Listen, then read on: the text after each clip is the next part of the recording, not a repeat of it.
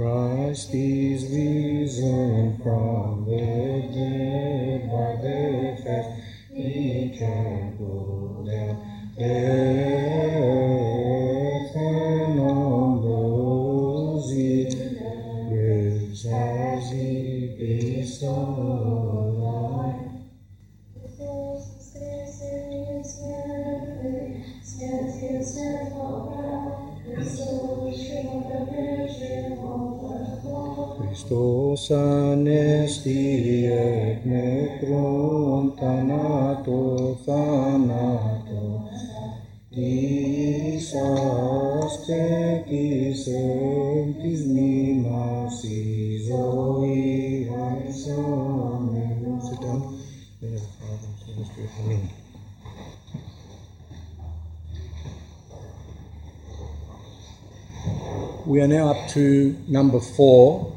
of a series of talks on Elder Porphyrios. The first talk was Elder Porphyrios, I think, as a young child. That's talk number, what is it, 19 or something. Then the next talk was Elder Porphyrios as a spiritual father. Last month was Encounters with a Clairvoyant Elder. And this week is the fourth talk, which is, we haven't made the name yet, but around those around that's the um, same thing. Now, some of you might be wondering why am I doing so many talks on this particular elder when there's so many elders, and that's correct. One difference between this elder and the others is that there's so much information on him because he passed away, as we said, in 1991. So there are people still alive, and there will be people that will be alive who have known him for decades to come. And that has a special thing. And the other thing that I said last week is that because he lived so close to our time, or in our times, that he addressed topics which Orthodox Christians are concerned about, especially on children. And also, there are so many influences in the world today uh, negative influences, that Orthodox Christians are quite confused. So when I started reading the books on Elder Porphyrios, I was, I was going, to, do a few talks. I realised that there's just so much, and I decided that I'm going to go on because what I've been told, plus the, these talks are sent overseas, uh, that people have found them extremely beneficial. As some of you have already told me, those who, have, who I've had contact with, but also I get some emails and feedback from overseas, both Canada, America, etc., that have actually purchased the talks, and they actually have said that, that these talks, because of this elder, are quite beneficial. So I think we should proceed on. If you remember, last month we uh, got up to Elder Porphyrios dealing with parents regarding their children. Now, that topic is really what we say a hot issue, and the reason being is that parents are at a loss of how to bring up their children because the influences in the world are so strong now, especially because of television and the internet, that parents basically have lost themselves and lost their children in dealing with all these pressures. And as I said to you a couple of months ago when Father was here, Father Alexander, I said that the topic of children causes me great anxiety because, well, I didn't really know why, but I actually used to always think that the topic of children causes me anxiety and people who are not doing the right thing with their children causes me a lot of times anger. And then I realized, not to compare myself to the elder, but that's the, the priesthood. Then I realized as I was reading through that Elder Porphyrio says that the biggest thing in this world is for, for, the, for, for parents to bring up children. That is the greatest uh, honor that God has given the parents to bring up the children that God gave them, because they're not really their children, it's like God gave it to them as a loan. A lot of people believe that it's their possession, that when they have children, it's theirs, not really realizing that it's God's children. And secondly, the parents. That Elder Porphyrio says that this is the most difficult, but the most special of them all. But today, where people go wrong is that they forget that the most important thing for the upbringing of children is the Christian upbringing, as Christ says seek first the kingdom of heaven. If you first seek the spiritual, then everything else will happen automatically. Christ promises that. Christ says, if you first seek the kingdom of heaven, then everything else will come your way. But people haven't got that faith, and they say, first we have to seek the kingdom of the earth. In other words, we have to make sure that our children have everything, which is not necessary, that our children have the best education, which is not also necessary, good, but not absolutely everything, and everything else that children become, that the children show that they're intelligent, that children show their gifts, that they can do a lot of things, whether it's sports or music or drama or anything and everything, except to be Orthodox Christians, to unite your children with Christ such that everything else happens automatically. And that's where people go wrong. This topic is a very sensitive topic, and I'm going to dedicate, with God's help, a whole talk just on that topic. But I'm going to do a few more things that I actually got from all different books. And then later on, we will go on to it in more detail. So there was a few other things that uh, we started. We, we did say a few things last time. Um, that was about the man who was um, a dictator where the elder said you're like a dictator and that's why your child's got the problems that he's got. Now, there's another one here. It says, A mother who had serious problems with her children asked him, Elder, were my children born like that? Or are there problems due to our mistakes? That's a common question. People say, Is my child like that from hereditary? Is my child like that because we did something?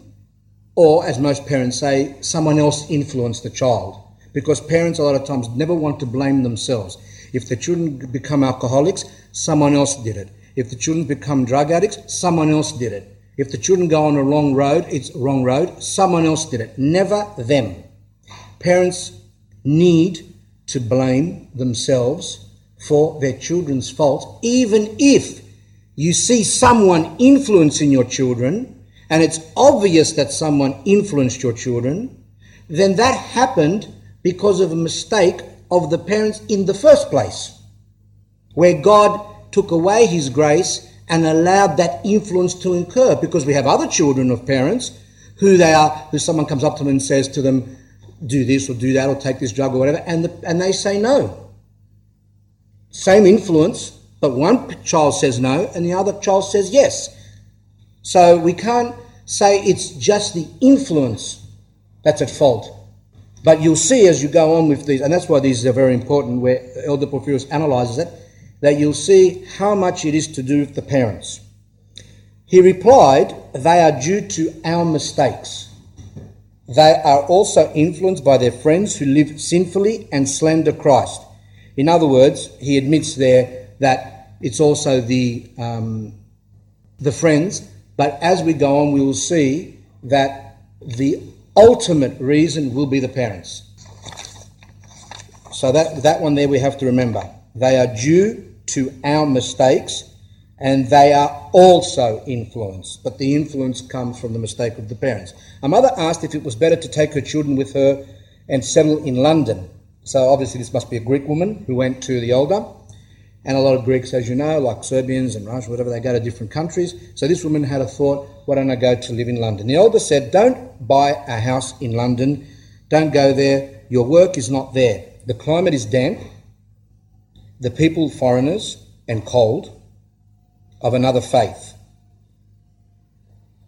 Your children will be sad there. It is better for you to stay here where the people are Christian Orthodox Greeks. The climate is good here and the children will be happy. Children do not need pressure. So let's look at that part there. Does that mean that all of you people that came from overseas did bad, etc.? Well, that's not for me to judge. There's circumstances of why people uh, leave their countries. And this particular advice was for this woman. He could give advice to someone else and say, Go to that country, if that's what God wills. In this case, we have to always remember that the advice that is given is given for a specific person. The main thing here is that this woman went to ask the advice of the elder. Why? She wanted to know what was God's will. Should I go to that country? Should I not go to that country? That's the same with all of us. We always need to always seek God's will for whatever decision we make. We need to make who to marry, whether to become a monk, whether to become a nun, whether to stay single in the world, where to work, maybe what career to take, where to send your children to school if you have to send them, or whether you should do homeschooling, not do homeschooling. There's so many things that we have to um, decide in our life. And if we read these books closely, you'll, you'll see that the elders always seek the will of God. Now, some of you will say, but where are the elders? Are there elders like Elder Porphyrios here in Australia? Well, I would have to probably say no, because if there was, I would hunt them out. But the problem here is then what do we do? This is the, this is the essence. If we knew, all of us here, including myself, if we knew, for example, that somewhere in Australia, that there was someone who had a reputation truly of being an elder, and we don't go because we don't really want to know God's will, we want to do our own will, then that is actually quite serious and that person will be punished. However, when we don't have someone to go to, we can go, of course, to our spiritual father. Now, the spiritual father, if he's a humble spiritual father, will be direct on matters of church canons. If you did a certain sin, whether you should commune, whether you shouldn't commune, etc., and all those things. That's the church canons. But the church canons don't mention who you should marry. It doesn't matter, doesn't mention what job you should have. It doesn't mention where you should move to. It doesn't mention what certain things with your children. It doesn't mention a lot of things. The humble spiritual father will always say, we have to seek God's will. And therefore, because you have gone to the spiritual father with humility, not with a, a, double heart where part of your heart says, Oh, I want to know what God's will, but the other part is, I don't really want to know. But we have to approach, and if not, don't approach at all, with a heart which entirely wants to know what's God's will. We ask the spiritual father, as well as we pray, we also do prayers ourselves privately and we ask God to help us to find His will in certain matters. Now, Elder Porphyrios says that these, these prayers that we make to seek God's will, or going even to an elder, or going to your spiritual father, they are only valid if we are leading a Christian life. And with the with the little picture that you're going to get at the end, Nice picture there of the old dump. And at the back, there was one that I, that I found, because I put a few little quotes there for you. And it says, We tempt God when we ask something from Him while our life is far removed from Him and not according to His will. When we seek from God anything, whether it's to know His will, or whether it's something for our children, or healing for our husbands, whatever, anything, when we are seeking things from God, but our life is removed from Him, in other words, we're not repenting, not doesn't mean we have to be perfect. We're not Protestants. And know, we are Orthodox Christians who know the weakness of the soul, and we know that to lead a Christian life, especially in today's world, is extremely difficult and everyone's being hit. Therefore, it's not the person to be perfect because no one can be perfect except for God. But what is necessary is that we are repentant, that we are struggling, and if we fall, we repent. If need be, for certain sins, we have to confess. And up again, and down again, and up again. If we're doing that, Doesn't matter how many times we sin, as long as there's struggle and there's true repentance, then God will listen to us. He, he has promised that He will listen to us when we are seeking, as long as we are trying to seek Him, when we're trying to obtain salvation. An example I mentioned last week, last month about the pigs in Mount Athos, which was um, which a lot of you liked. There's another example which I've mentioned years ago, about a year ago, maybe, but some of you weren't there, and I thought that was an excellent one. And it was as follows. And you'll understand because some of you people are confused of what is spiritual life. We've, we, we have mentioned before that people come into the church, everything goes well. As I said, praying is easy. We go to confession, we go to church, we read spiritual books, we like talking about orthodoxy, about God, etc. But then as time goes on, these things become harder and harder, such that all of a sudden we begin to fall and we're not interested much and we are being squashed. And people then think, oh, because of their pride, because of when we have an, a high opinion of ourselves, when we fall, we actually can't go back to God because of our pride. I mean, when people don't repent, it comes from pride. That's, that's what the fathers say. If God allowed us to remain, as some of you and all of us, including myself, came into the church where everything was easy in the beginning, that's I'm talking about those who really change, those who whose soul has a hundred percent change. Some of you have experienced that. Some of you haven't experienced it yet. That doesn't that doesn't mean you're inferior. At this, I'm just talking about now because I've got two lots of people here. I've got people that have experienced it and people who haven't. So I'm trying to, you know, I'm trying to help both, both groups. But let's look at the group who did. They have a change of life. They don't. They cut off from a lot of worldly things. They really change and become fully absorbed in the church's life. They believe that they're going to keep on going like that. But, but God can't allow that to happen because if He did, the person would fall into what's called satanic pride, that the person believes that they're good.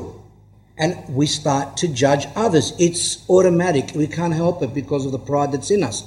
Obviously, if we're doing our prayers continually, if we go to confession often, if we commune often, if we read spiritual books and we have an understanding to a certain degree, then obviously we're going to start to look down, whether we know it or not, it happens, because it happens even subconsciously, that we begin to look down at others that aren't like that. So what does God do in His love? He allows, allows, doesn't cause, because we attempt to, when, when temptations come, it's our decision to fall.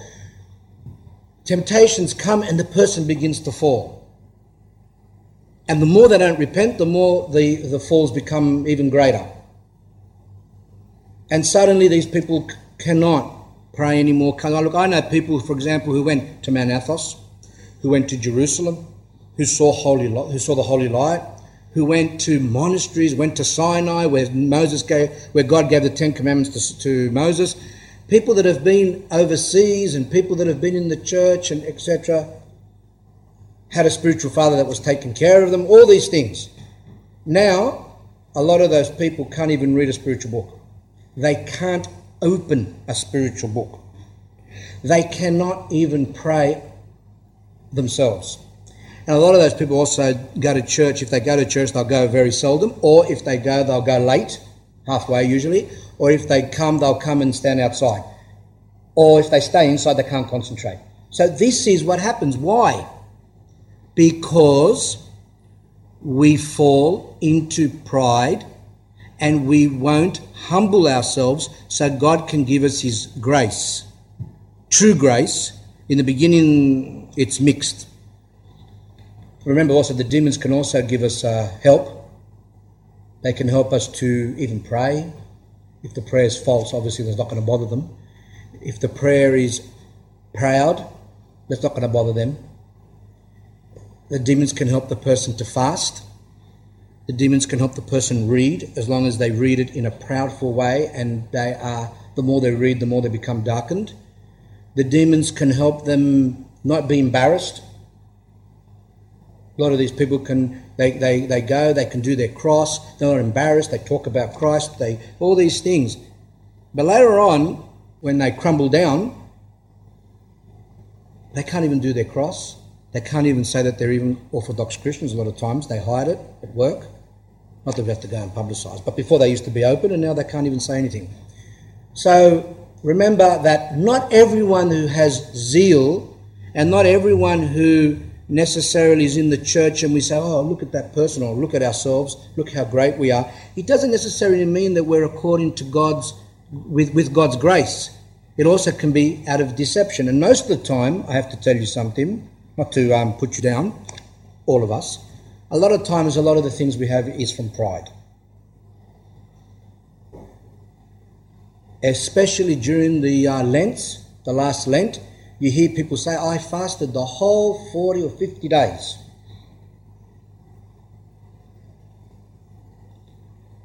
Remember the example of the monk, as I said, who became so proud that he wasn't eating meat that his spiritual father made him go into the marketplace, into the middle of the town, and told him to eat meat in front of everyone to take out that demon that he had of his pride that he had that he didn't eat meat. Now, we'll go back to the example of, the, of Mount Athos. I find this example great, and it helps us to understand because married couples come and say, Oh, we fight continually. Remember when I said about a, a year ago, I said a couple came to me that were going to get married at one of the talks.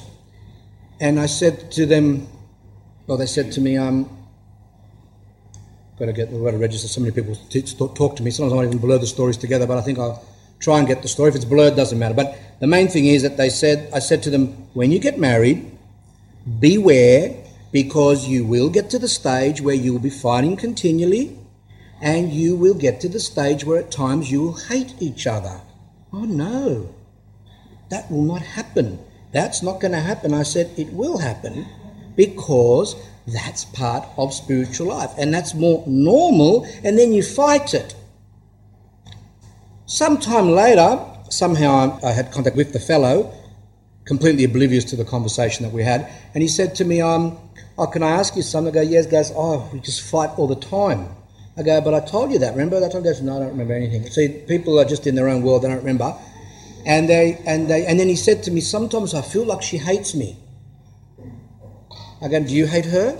Because I think I do. So therefore, therefore, not that I'm a prophet, uh, but that's part of spiritual life. Let's see this. Mount Athos now.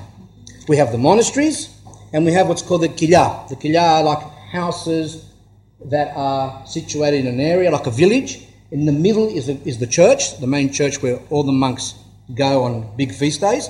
But all the other days, they all have their own little chapels in their houses and they might live one, two, three, four, I think maximum, I can't remember, maybe five maximum and they all have these there. So that's called a, um, a skete, and an individual house could be called like, like a kelly or something like that. I don't even know myself the proper words, but so there were some monks there living together, and basically every day the other monks would hear them in their house screaming, shouting. Why? Because they were fighting, punching each other, um, really, really bad, such that some other monks come up to them to try and say to them, What's going on? You know, it's you're, you're disturbing the peace, firstly, of the of the skete. And secondly, this is a, a, scandal. What's happening? Why are you doing that? And sometimes they would be so angry that they would even chase the other monks away. So the situation was that they were basically smashing each other, fighting, fighting, fighting, fighting, fighting every day. This is important. You say, oh, that's extreme. But I tell you that a lot of people, due to circumstances in their life, some emo- emotional upheavals, the, the um, maybe they were brought up in a house where there was uh, anger, the parents used to fight continually. And some people, like from day one, were brought up in an atmosphere of fighting and swearing and aggressiveness, etc. And those people grow up, it's like it's in their blood. And the main thing is that they are repentant. Now, whether these monks were, we'll see in a minute. But the main thing is that it is true, all of us here, you will find that there are passions in all of you, including myself, that are so deep which makes us to sin, whether it could be jealousy, whether it could be anger, whether it could be even paranoia. Some people are brought up on paranoia because their mothers might have been paranoid, or fathers, so the child learns. There's a millions of reasons why only God knows at the end of the day, on the, on the last judgment, how everyone will be judged. But don't think that being a Christian is someone who flutters around with wings and is like some Francis of Assisi or Catholic type of thing, which is how, how some of you believe what, a, what is Christian life. The Christian life is that you're perfect. But that's not what Christian life is about. Christian life is to be smashed and to get up and be smashed again and get up. And what does the word get up mean? It means to get up, keep on struggling, and repent. Anyway, so this was going on for years in this skete with these monks. And as I said, even to the point of blows. Suddenly, it was quiet one day. And one of the monks, if I remember the story right, I'm a little bit blurb as I've heard it years ago, from, uh, from another monk when I went somewhere anyway, and it was quiet, and someone, as I said, I'm not exactly sure, heard a voice say, Go and bury my martyrs. And then this monk was a bit perplexed and was saying, What martyrs? And there's no persecution at this time. And again he heard the voice saying, Go bury my martyrs. Somehow they decided to go to the house of these monks who would smash each other and shout and scream, etc., who were the fear of the, uh, of the area. And they walked in, and what do they see? They see each monk in a state of, or in a position of prostration. You know, like when you ask forgiveness from someone, you bend down or maybe on the on their knees. I think probably on their knees doing prostrations, because in the in the tradition of Mount Athos, every night, which should be in every in, in every house, no one goes to bed without asking forgiveness, and that's why everyone does prostrations to each other. Especially if you've offended someone, you've got to go up to them and say, "Forgive me, brother," or "Forgive me, sister," etc. That's the same as happens with married couples. That's how it should be. We shouldn't go to bed. Couples should not go to bed without asking forgiveness from each other. That's really bad. Children seeing that will learn. Children don't see that, and a lot of people that I've that I've come across who actually can't ask forgiveness. When you go deep into their lives, into their childhood, they said that my parents used to fight, but they never, ever, ever, ever asked forgiveness from each other. And actually, they said they would just act the next day as if nothing happened. That's completely the worst thing. So these monks, they were called martyrs. Why were they called martyrs? when they used to sin in such a horrible way? What's the answer to that? The answer is as follows When someone is fighting their passions and you're trying not to fall, I mean, they were obviously falling, but they could have had potential to fall more than they, than, more than they did, but the force on them was so great they were trying, but the main thing was that every night they would ask forgiveness because they couldn't help it. And God called them martyrs. That's where we think that a martyr is someone who goes and confesses Christ and gets his head cut off. That is a martyr. But martyrs, it's also called, that's called red martyrdom, through blood. There's also what's called white martyrdom. White martyrdom we call the um, ascetics, for example, who would who would make their bodies to suffer by sleeping on the ground and having eaten, you know, like weeds and things like that. But that's not the only, that's not how that martyrdom is. It's also when we fight with our passions. For example, someone can have a sexual passion, and that person is really fighting not to fall and suffers It's like we say you spit blood so as not to fall. And if something happens, up again and start struggling. So those monks were truly martyrs. Now, that story, I know that a lot of you, it will be like confusion because it's not what you think of what Christianity is. Another example some people went overseas and said to me they went to a church, to a monastery, and there was a priest that was doing the service there for the nuns. And they, this young woman said to me when she came back, she goes, I don't know, um, there was this priest there, and he used to become very angry easily, even while serving. He would become angry. Okay. Being a priest and, and having experienced all those things, I knew straight away what was going on. And I said to her, do you find that priest, the one that you're talking about that gets really angry, do you find that he was one of the best when he when he would serve outside of the times that he would become angry? Would he serve the best that you've seen? And she goes, Yeah, he really felt what he was praying and he felt the service and he was praying and it was so uplifting. That's, another matter. You say, but he's a priest. So what? That's that's the demon's fight. God allows certain passions to fall on, on people to humble them. Obviously, that priest was humbled the fact that in front of everyone at times he would react, but that's because he was praying. That's because he wasn't what we say in Greek anestitos, which is this comes from the word uh, well, like when you put someone asleep in the hospital, anesthesia, which means that you're dead. So you can have a priest there who doesn't show any reaction, and you're not sure is it a statue, is it a human being? because it doesn't show there's no reaction. You might not become angry, not become irritated, whatever. Of course, there are others who are so holy who had that, but who were able to be like that. But St. John of Kronstadt used to, when he wrote in his diary there, My Life in Christ, would say what temptations he used to go through as a priest while he was serving, all the bad thoughts that he had, and the anger and the irritation, and, and, and, and, and and he had a lot of temptation with his wife, who um, who he a lot of times he used to become so upset with her that he used to call her names. This is St John of Kronstadt, by the way, and um, we have to get out of this Western Catholic or whatever Protestant type of idea of what is spiritual life.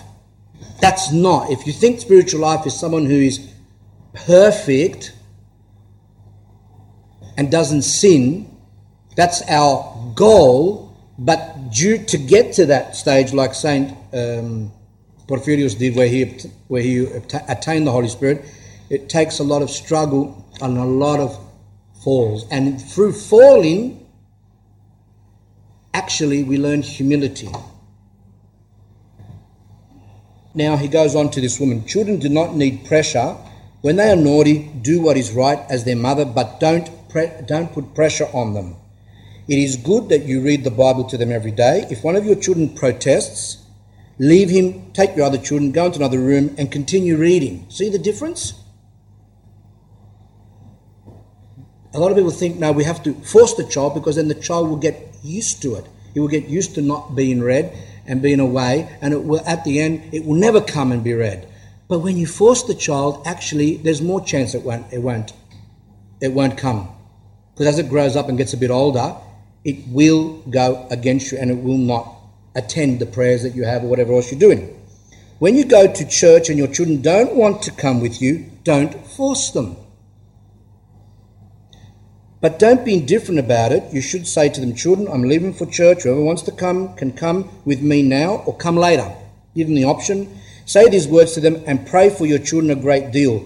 God will speak to them by your prayer a lot of times we, all of us, we believe that we're going to change people through our will, not through God's help, through our will, through our words, or through our threats, or through our insistence. This does not work a lot of times. This actually has a negative effect on the people that we're trying to help, whether it's our children, our husbands, wives, or whatever, brother, sister.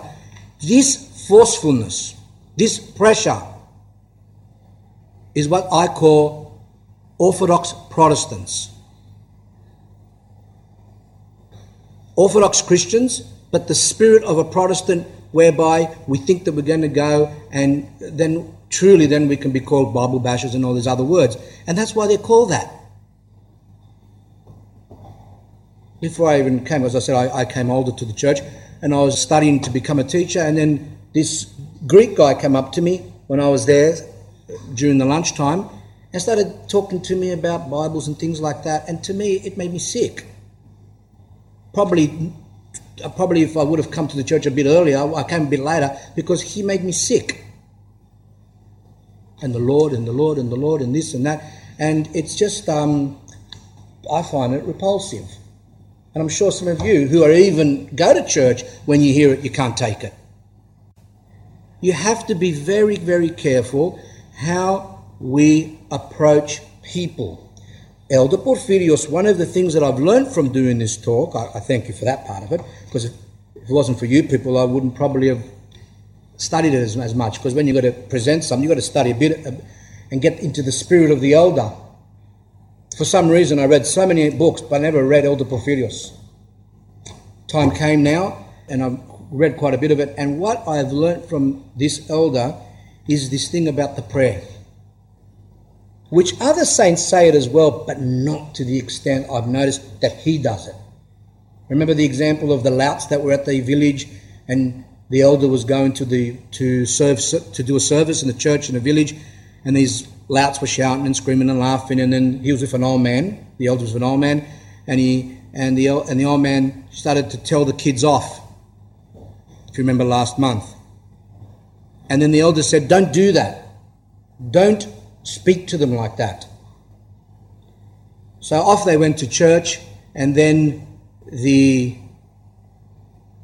kids, after some time, came in. Then the old man ran to the elder and said, "See, you told me off, but it worked. It was because of, because I told them off. Neil says, not because you told them off, it's because I prayed.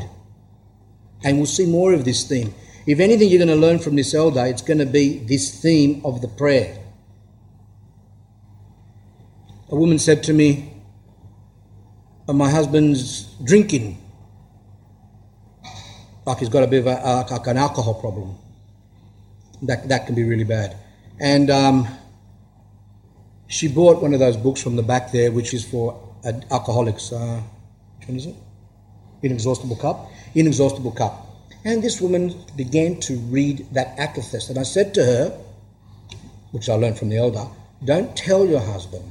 The elder teaches, don't tell someone that you're doing prayers for them because somehow the demons come along and just mix the whole thing and they become more opposing to you. Say nothing to him. Do it secretly. You and God. Or in this case, you and the Mother of God, because the prayer is an akathist to the Mother of God, I think, which ultimately is to God. And she said to me, she read it once, the first time she read it, and all of a sudden he basically stopped for quite a few days, and then he fluctuates a little bit here and there, but the situation, as she said, has improved dramatically. And I'll tell you the example last week of someone else whose, the, whose, child, whose child was all over the place the, the, child was horrible, even though it was very young, but it was just not, wasn't a very nice child. And they were doing an akathist for the children. And same thing, without knowing the example of the other, person, because of, after the first one, the child changed dramatically. Obviously, you can't go and tell the child, I'm, I'm praying for you, because the child's too young anyway. But the point is, it can't be from suggestion, like some people believe. Oh, it's from suggestion. You know, if you tell the child, mummy and daddy are praying for you, he's going to change all these stupidities. The child's too young, doesn't understand. All, all he understands is to climb up on everywhere and destroy everything. And the child was wild. Calm down. So what I've learned from this from the elder is prayer, and that's what he's saying here. Don't pressure the children. Extension to that. Don't pressure your husband. Don't pressure your wife. Don't pressure your brothers or sisters or cousins or friends, etc., etc.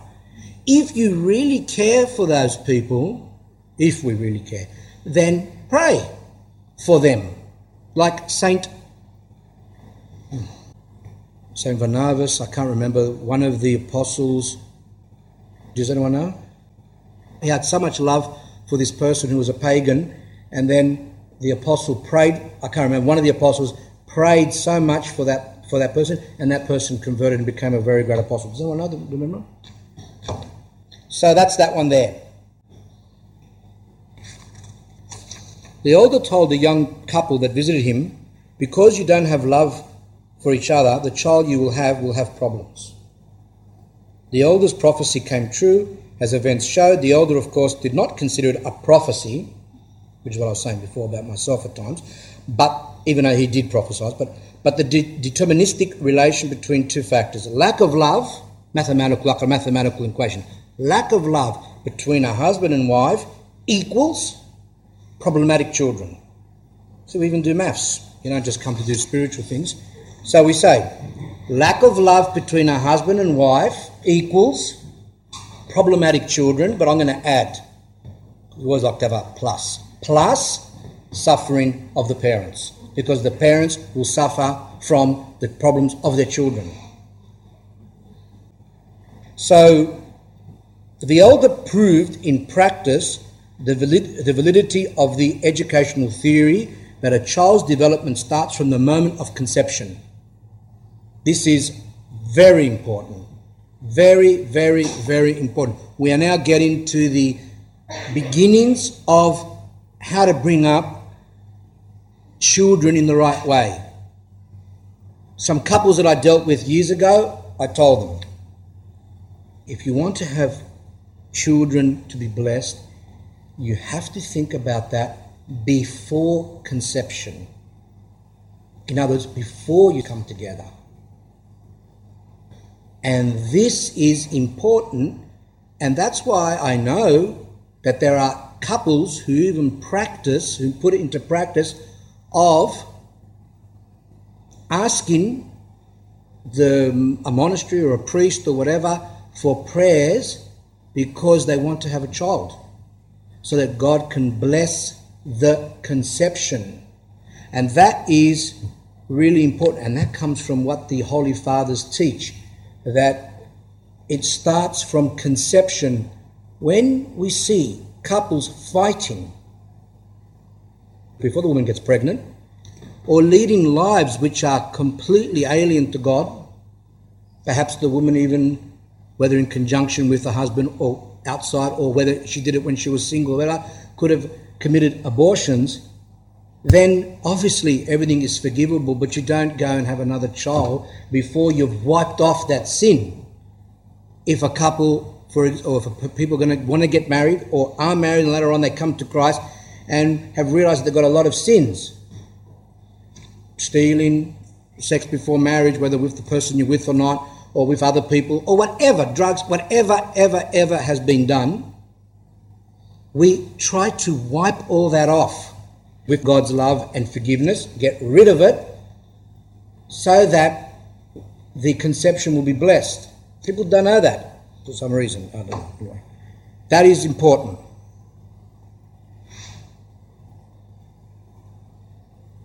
Now, some of these um, psychologists who know a few things, but in general don't know much compared to the church, they've got some truths.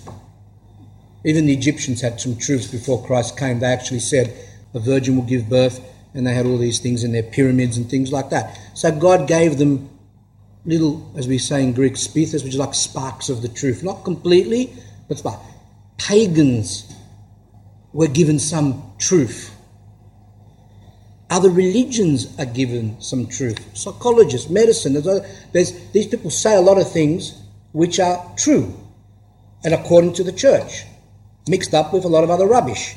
Now, the psychologists say, or they're starting to say now, that um, the child in the womb can hear and can feel and etc. etc. And therefore, it's good for you to talk, to, you know, talk to the child, be soothing with the child, um, etc. Now, but they've gone too far. Some, I can't, I, mean, I shouldn't use the word because you're going to say, why is a priest speaking like that? But I don't know what else to say. Some idiots actually get a tape recorder with maths times tables and get some speakers and put them on the on the stomach and even though you're laughing and I don't know, it's to me it's really painful because that child's going to come out to be a mess. Is that for that child to be in the womb and to listen to one times two is two, and etc. etc. Then they play other music. They go, I want my child to be like Beethoven. So they play um, classical music, right? Some foolish people want their child to be rock and roll, so they play ACDC, or I don't know what they do. And, and these things are really bad, but as well, and that the child picks up the voice of the father, the voice of the mother, and as we'll see later on, it picks up m- much more. Advice for a pregnant mother. The elder told the pediatrician, tell mothers to feel how much good God has honoured them. So he's telling the, this doctor, when women come to you, obviously a Christian, a Christian doctor, he says, I mean, you couldn't really do that much here, but he has granted them the privilege to become mothers. So the elder saying to the doctor, tell the mothers, like what I said at the beginning of the talk, that they have been privileged to be given to become mothers. From the moment that they carry within themselves the conceived embryo, they carry a second life. They should speak to their child, they should caress it by rubbing their stomach. The embryo feels these things spiritually.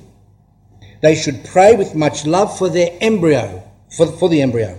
But on the contrary, not only does an infant feel things, but also the embryo feels the lack of his mother's love. Now we're coming. It feels her nervousness, it feels her anger, it feels her aversions, what she's repulsed about. These things would wound the little soul that remains with that person throughout their whole life. So the elder's saying, that the state of the mother during her pregnancy influences the child such that when that child is born, a lot of those things will stay with the child after birth and through life. Now, I couldn't say that, but if I did, a lot of you would, be, would, would get upset. That's why even I, I've always believed that. But the, I'm telling you that the elder's saying it. If you respect the elder, you listen. If you don't, you don't. You don't want to listen to me, that, that's okay. I'm not telling you what I'm, I'm telling you what the elder's saying. The spiritual emotions and life of the mother sanctifies her child even from the time of its conception. The same is also true for the father. The father's state also influences the embryo that's in the, the womb of his wife. Now,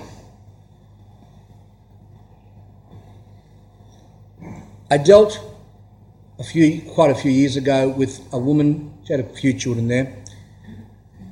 When she got pregnant, she didn't want to get pregnant because she was a selfish person, and the husband was selfish as well. They didn't want children.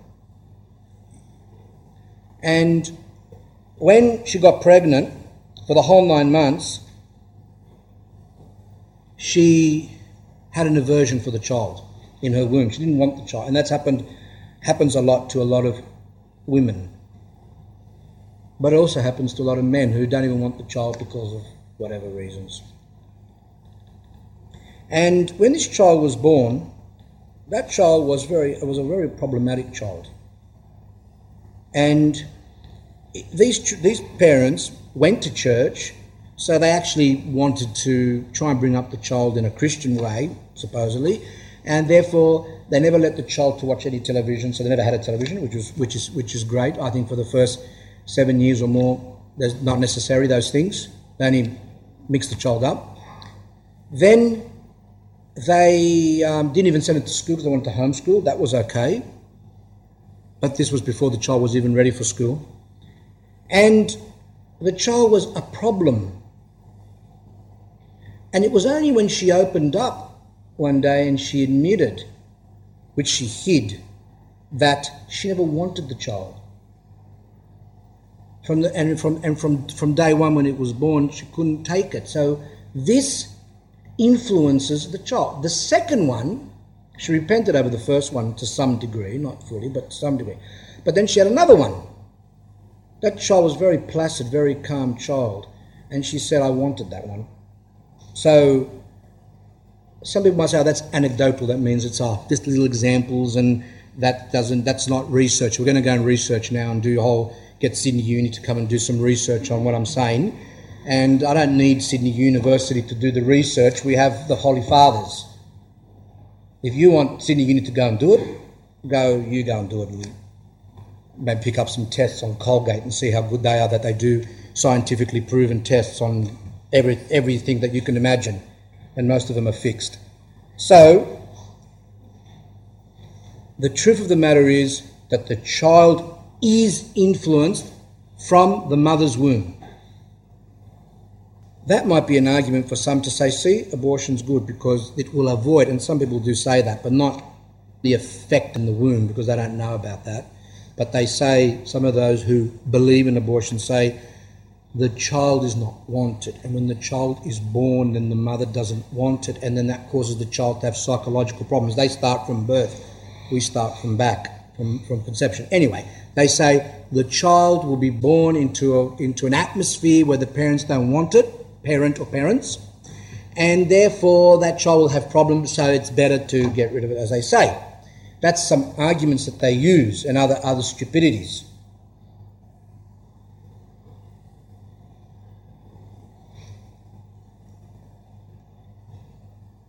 we never abort a child. I was reading the canons the other night, a book of confession for priests, just reading them out of it, and they, the fathers speak really, really strictly about that sin. There are certain sins which don't allow a person to commune. One of them is that. There's ways around it. Obviously, there's adoption, or the child can also be taken care of other Christian people who can take care of it until that person comes to their senses. There's always, there's always ways around things. But I'm going to say something which will be a bit startling, and some people probably will, will say that I'm modernist or whatever they're going to say. But I firmly believe that when couples are selfish, what I call like they're possessed with some demon of selfishness, they don't have any care for anything and anyone but themselves. I would say to them that if, if, if they say to me, I don't want to have any children, I go, good, don't have any. I would say that's a, that's a very wise move. Don't do anything bad to destroy life but other priests, they say people should have children and things like that. But we have to look at the degree of the person's selfishness. Today, especially in our times, people have become more and more selfish and only care about themselves. There's no way that those people at that stage of their life can take care of a child and devote their time and energies to, to the child. Postnatal depression is a lot of the times, not fully, there are other reasons for postnatal. I'm not going to say it, put it all into one group because people are going to get upset. Fatigue and chemicals and things like that. That's why the church wisely says when a woman has a baby, 40 days. All of a sudden now, these um, hospitals are saying now the woman should rest for 40 days. So we've always known that. We've known that for centuries, thousands of years. They're, they're saying it now. 40 days is a good time for the woman to rest.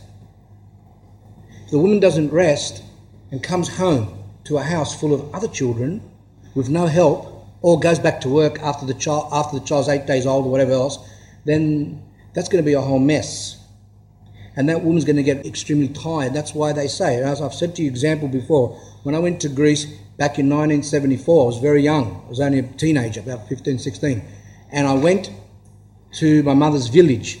And this example I saw, didn't understand it. Now I understand it as a priest. Didn't understand it then. Uh, like a cousin, I don't know if she was second cousin or something. She had, she had just had a baby. And um, she wasn't living in her house, but she lived was living with her mother and her father and her sisters and other people that were there. And what happened was they had this room dedicated. The room was dedicated for her and the child. All she did was to feed the child, take care of the child, change the nappies, bathe the child, etc. Everything else was done by her mother, her father, her sister, and all the other couple of hundred relatives that they had over there. So that woman, and I remember when I walked into that place, even I wasn't spiritually attuned to things, but it makes a click now, that it was such a peaceful, peaceful env- environment, and the mother was there with the child without the other pressures. But today, what happens is that the woman is not able to get a lot of that time, that help, and they're going back to work or taking care of the house by themselves, etc., etc. And this causes so much fatigue to the woman, plus the baby's waking up and, and taking care of other children and going shopping and taking some of the other children to their sports and to the schools and things, other things if they're older. This is like madness. And then they have what's called a breakdown. They call it postnatal depression. They can call it whatever. But I'm telling you that a lot of that is fatigue. A lot of that is just stress. Some of you noticed on the other day on um, one of those ABCs or something like that, they had a whole discussion on sleep, which I already mentioned a few months ago, that I believe that sleep is a core, lack of sleep is a cause of a lot of mental problems, etc. And they were on there, they had all their experts speak, and they said that a lot of children with ADDs and ADHDs and all these type of things, they believe now a lot of it comes from lack of sleep. Lo and behold. But before it was like um, we've got to go and give our child medication. So all these little things, you know, and they noticed that women that were postnatal had similar symptoms, as I said before, to doctors that were working double shifts at the hospital all night. They same type of things. They can't concentrate. They can't think. They're out of it. So women wanted women's liberation. Women wanted a lot of things. But at the end, they lost. And as an abbess said in Greece, this, this holy abbess that I spoke to once, and she says, she said to me, because I was trying to help this woman that had, that was um, influenced by this women's business, women, what do you call that stuff? Feminism. Uh, she studied at university and she was quite possessed with that stuff. And um, so I spoke to this abbess and she said that God wants the woman to be a queen. In other words, for the woman to be like a queen and for her to be relieved and taken care of and loved and protected properly. And then someone go, I don't need to be protected. It's fair enough. You don't want to be protected? That's your business. I don't need to be loved. Well, what do you want to be hated? I don't understand what they want. Sometimes you don't even know what they want. I don't want to be loved. I don't want this. I don't want to be obedient. I don't want this. I don't want that. And they think that they're super women and actually say it as they're popping their uppers and they're off, they go to work and they're going here and taking care of children. They go, I can do it. Yeah, maybe you can do it. Maybe sometimes you can do it out of ego. But how many women, and they, they noticed that in England, 40% or more of women who are chronically depressed and out of it because of the amount of work that they're doing. So there's, there's different factors of why a woman doesn't want. Some women don't want to have their children because they're selfish. That's a sin. Some women can't uh, take care of their children because they are um, physically unable to. I've got certain sicknesses. I'm limited. Okay, if you want me to go up there and jump down, right? I have to go to hospital. What does that mean? I'm retarded. It means I've got limitations. I've got health problems. I understand my limitations. But you can get someone else to come back and jump up and down all night. Nothing's going to happen to them. See, we've got limitations. Some women have limitations because of certain mental issues that could be. It could be because their environment, they, they don't have enough support. There's a lot of reasons for everything. And that's what we want to that's what I want to try and do as we do these talks, is to actually um, speak about these things a lot. Well, we've, we've, touched on that. We heard about what advice the elder gave for the um, uh, for women that are pregnant, and there's more to come. The parent now that's where that, that's enough for today on that one. The parents of a young man visited the elder in great concern. Their son had made a think I read this last time. Their son had made a suicide attempt for reasons unknown to them. The elder said to them, your child is a sensitive child. he withered from jealousy, and little by little he became a stranger to you.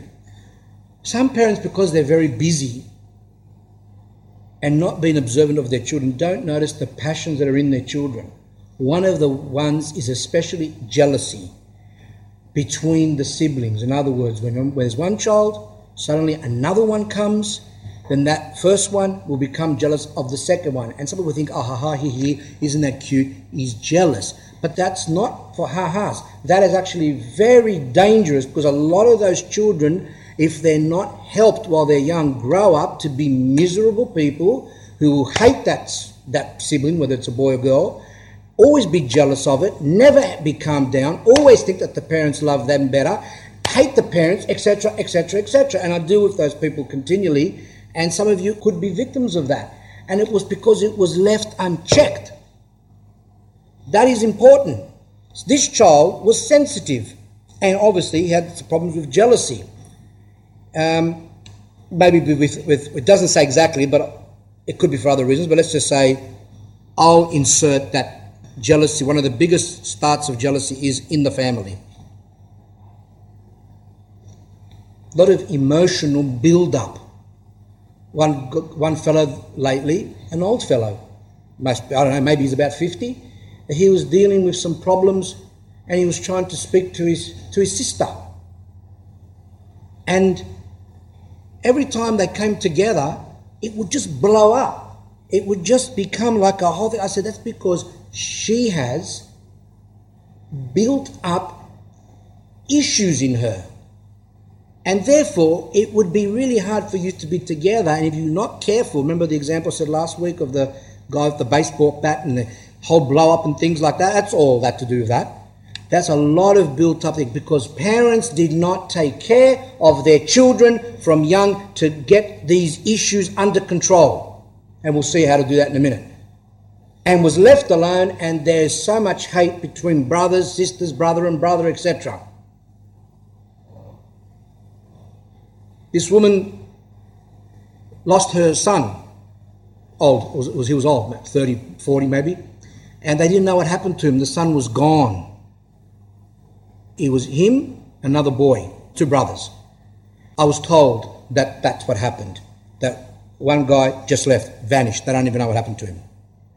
My theory, without even knowing the family, was that I think there was jealousy between the older one with the younger one, and the older one left out of revenge. That was my theory.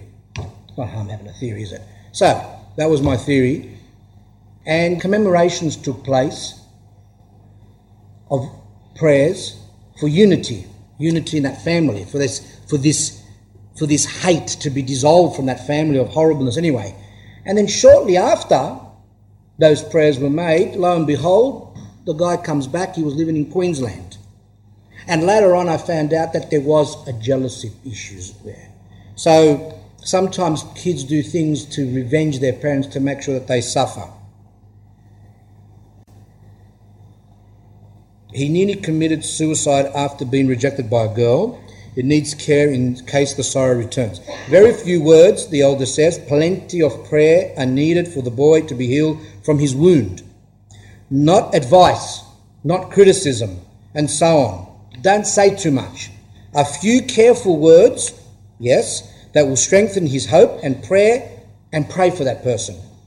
Besiege him, in other words, kind of grab him, but not physically, because sometimes children, because they were never loved when they were young, they don't want to be touched they were left a lot in their cots or in a uh, those schools, what do you call those things, those preschools, a lot of times, like 10 kids to one teacher. I mean, what care that, what, even now they're starting to say that those kids are not getting proper care. Uh, they do need touch, they do need love, they do need affection physically, but sometimes they don't get that when they grow up and they want to touch them. And he says, but embrace him Besiege him with your prayers. And at the end, it says here that the elder was right and the boy got better. A heartbroken father who had taken his sick child to see the elder. And the elder said, Your child is fine, but because you had put too much pressure on him to do well at school, here's another hot topic, he couldn't stand it, he cracked, and he suffered a nervous breakdown. So nervous breakdowns are true. What's a nervous breakdown? Stress, stress, stress, stress, stress, such that the person at the end just can't do anything. Emotional can be stressed. You can be physically stressed. That's more of a physical breakdown, which can cause an, an emotional breakdown. But also it can be just an emotional a breakdown. Person's thoughts, person's feelings all the time, all the time, all the time, all the time, until the person just burns out and breaks down. So you understand the nervous breakdown. And a lot of parents I've seen put a lot of pressure on their children. Coaching, colleges, making sure that they do well, sports, everything. I have to say one thing. You might say that that that, that might be why I'm, I'm unfit, but anyway, that's that's another thing. Uh, but I'll tell you one thing. Because my parents had a shop, I was lucky in one way. One, I was neglected quite a bit, and hence why I was able to roam Sydney on my own at eight years old, travelling trains and buses and everything else. But that's neglect, which I still can't get over. But thanks God, nothing happened. But another thing is that my mind lost it. Just one sec. Uh, my parents were so busy that never really applied pressure. So when I was young, I said to my father, because at that stage I wasn't doing very well at school, I said, Oh, as a little kid, I go, I want to be a train driver. I like trains. I was, you know, little kids go through obsessions, not Thomas the Tank, I never heard about that. But just I uh, just wanted to, to do, so I wanted to become a trainer. You know, my father said to me, whatever makes you happy, do whatever you want. So I was left alone. I was found at school at one stage. Never said anything to me. Now, that's to me, that's obviously you've got to have some care for your children, but they were too busy with their shop. So no, no, um, no real thing. But nevertheless, still, I think I prefer that rather than have the. I've seen kids that were neglected to some extent, and I've seen kids that were pressured. The ones that are pressured to me are worse. They, they are mentally, emotionally worse, I believe. All the time on them pressure. And then a friend of mine at school said, Oh, I go to this teacher. I go, Yeah, what do you do? He goes, Oh, I do maths tutoring and things like that. I go, Oh. So I went to my father and I go, Oh, can I, can I do maths tutoring too? He goes, If you want. He says, Yeah, I'll give you the money for that. So I went and did the maths tutoring. And from that, I became a maths teacher. Not because my parents actually think. So, whereby I was coming last in maths, at the end, I was coming first. Why? Because I wanted to. Now, of course, some parents are going to say, no, no, no, don't tell my children that. I'm not going to come to the talk anymore. right? If you say that to my children, because then they're going to say that they're not going to listen to me. What's my answer to that? We'll see as time goes on what the elder says to know how bad it is to pressure. Advice, yes. Give them the availability, yes. I went to university, I went to teachers' college, but that's because I wanted to. That's it. And that's, you know, you can encourage a child, you can maybe apply a little bit of pressure at times, but when the child doesn't want, I was never sent to brownies, whatever, not brownies, that's what we were, um, Boy Scouts and other stuff and Greek dancings and all the other, all the other stuff that exists. And to some degree, I never went to Greek school either, and uh, which probably shows from the way I read today. But it doesn't matter because I believe that when I do something today, I do it because I want to do it, not because someone else wants me to do it. Someone else wants me to do it, I just say stop. Don't don't do that. And a lot of children today, as they're growing up and become adults, even 30, 40 years old, you see them, they're going, like they don't know. They don't know what to do. They, they don't know what to go there, to go there, there, because they haven't got the pressure on them. Very bad. Well, says the father of this boy, philosopher obviously, how come I was able to stand so much war and so much deprivation when I was a child? We've all heard those stories. How people lived off the herbs of the, of the mountains, bit of bread if they had some, and they went through a lot of pressure. And obviously, we know that a lot of our parents, when they came from overseas, my father used to say, oh, when he came, he came in 1935 from Greece. And he, and he um, came when he was around 15, 16. He had three jobs. Today, you'd be lucky if you can get a child to do a third of a job. And they just can't work much, they can't listen. And of course, we know that a lot of people went through wars. We've never gone through wars here. However, this is what this man said. He goes, You're saying that my child can't take pressure. Well, how come I could take the pressure and I went through a whole war? And that's true, they did. They actually, a lot of people that lived in the cities starved. They, they died, we said that before. The ones that lived in the village, used to, the Germans used to come and steal their food. And my mother said to me that they, she had, her job was to go into the, into the mountains and get the, what we call horta, which is like weeds, special weeds, boil them. A lot of times no oil because the Germans took the oil. So they suffered. That's true. So they should be more an excuse not to take much, but yet they can take more. What's the answer to that? You interested? Lauren? And I can see you're interested. Your chin's up high and you're concentrating. That's good. And the answer is the following. And the old answers You lived in another age. What does that mean? I mean, that's it. That, that, that's what the book says. You lived in another age, and that's why I do these talks. I want to expand. What does it mean? Obviously, he lived another age. He lived during the Second World War. The kids that they lived during these times. To elaborate on it, because I've actually pondered this question for many, many, many years. And I've come to the conclusion that today people can't take much at all. The young, especially the, the generations, even 30 year olds and 40 year olds, that's why their marriages don't work. They can't take care of their children. They can't do hardly anything. That's true. And that's why priests have to be careful. Yes, it's a commandment to have children, but be careful that you're not forcing someone to have children who at the end might kill them or completely damage them and do other, and other bad things because today people can't take much at all. And the reason being is because of the, the society, especially technology. In particular, the, uh, uh, the, the television, that thing of the child being there and being brainwashed, it's inactive. Sexual sins, which were obviously around during those times, but not to the extent of today pornography, the internet, all these. This is what St. Nicodemus says of Athos in his book on confession. He says, all the sins are bad, which we're going to see in a minute, but the sins of the, the, the sexual sins have a really very bad effect on the person's body and soul. It is the worst sins, and because that's rampant today, and people have burnt, uh, people are burnt out because of that sin, and not to mention drugs, which have which have you know, really depleted people.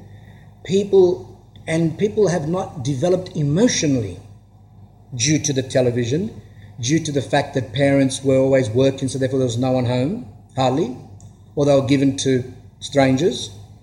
So emotionally, the child has not developed. It cannot take much at all.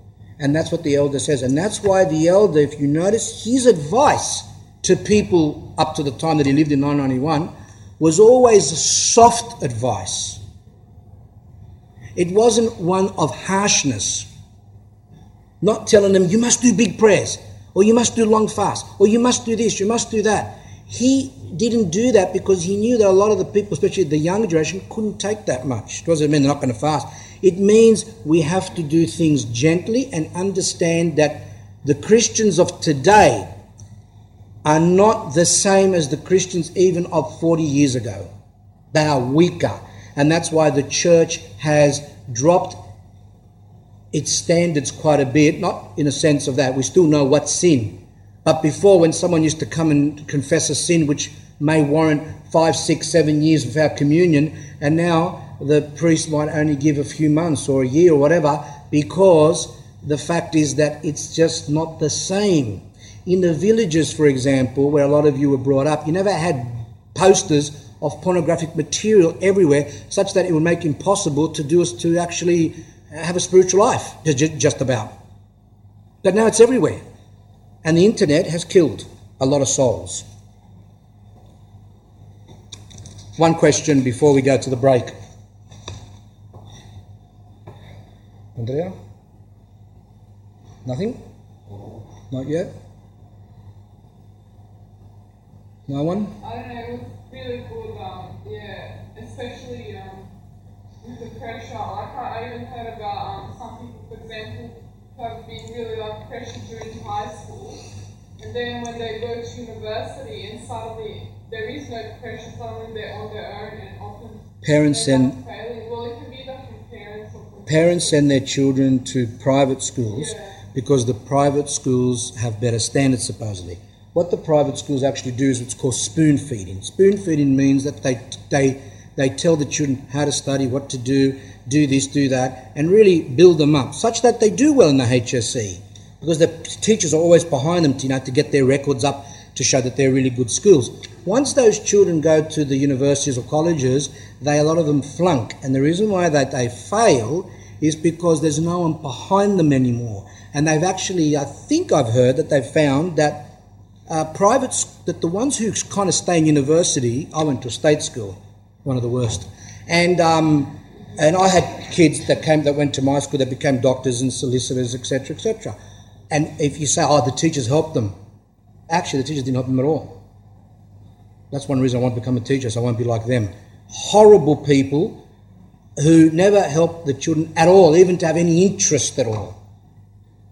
But these people actually really motivated themselves and they studied and they did well and they got into whatever they want to get into and they passed their courses because they were self motivated. But when you go to private schools, you're not very much self motivated because there it's the spirit of the whole school. Go, go, go. You know, this is what's going to be in the exam. Um, this is how you write this essay. This is how you do this. Give us your essay. And then they all the time do that. I'll check it for you. I'll do this. I'll do that. And the teachers are there because that's what they're paid for. Because that school wants results so they can say to everyone, we, so they can say to everyone, look, we charge 20000 a year, but that's why we charge it. We charge 20000 a year because we can make your kids go well in the HSC, but fail at uni. I'm sorry, I left that. That was an extension. They, they just said the first part. We can make your kids do really well in the high school certificate, that's the final exams, and then in fine print, but know that they will probably fail at university because we're not going to be there to help them. And at the university, the lecturers aren't going to go there and spoon feed them. So that's what happens, and that's a problem. So that's Yeah, your um, comment. my math teacher said like that he used the exact same words like about spoon feeding and about like even higher failure rates or or like dropping out of university. Since we're talking about spoon feeding, some of you that are parents, some children, as they grow up, they can't speak properly and they go like that. And um, I say to the parents, like, um, do you feed them any solids? And they said, um, not really, we feed them a lot of soups. I said, yeah, because by feeding them soups and not giving them solid food, you're actually not exercising their jaws. This is true. And the child is not strengthening the muscles, which is quite obvious. So because they're giving them soupers all the time because it's easy, throw a few carrots in, a bit of meat, and that's the end of it, and then make this a whole pot of soup, which lasts in the freezer for about three months. That that- that way they don't have to make any other food, and give their children soup, soup, soup. And at the end of the thing, the child speaks with a slur and can't speak very well, and it's because of the muscles. So that's what's called spoon feeding. And plus, a lot of parents, because they want to hurry up if the child don't want to have any mess, they actually spoon feed the children. Continue, they do it themselves, such that the child at five years old sits there and wants to be fed. Right? That's spoon feeding. That's just to help you understand what educational spoon feeding is. Break time.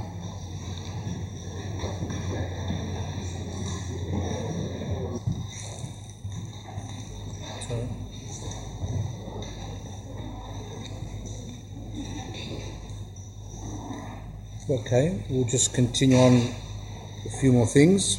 Two comments that some people said, but they were embarrassed to put their hands up, so they told me to tell you the stories. Um, but you know, it's good when you give feedback because those examples that they said help, and I like when other people say it because it actually has an effect that you know when you hear it from other people as well. But now I forgot the story. Can you just just just just tell me a little bit and I'll, and I'll remind me? Just a few words. The which one?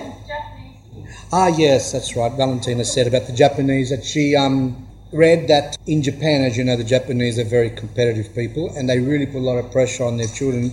And what's happened there, apart from the fact that many of them actually commit suicide, that uh, they they can't take, they actually break, they break down to such an extent that they close themselves off from the world. They won't leave their rooms.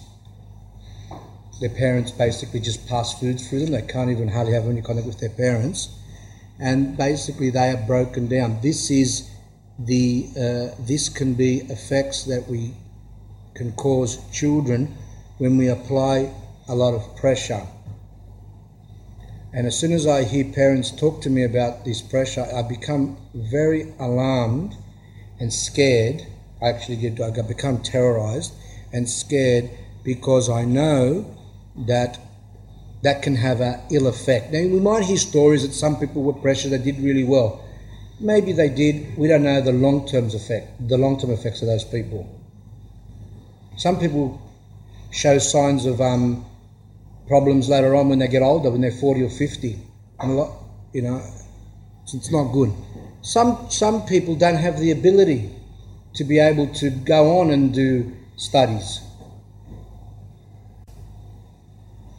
And you've got to be careful. We've said this before that some parents want their children to become doctors and this, but their, their children can't even add. They can't add or subtract. And the other story was, forgotten was it?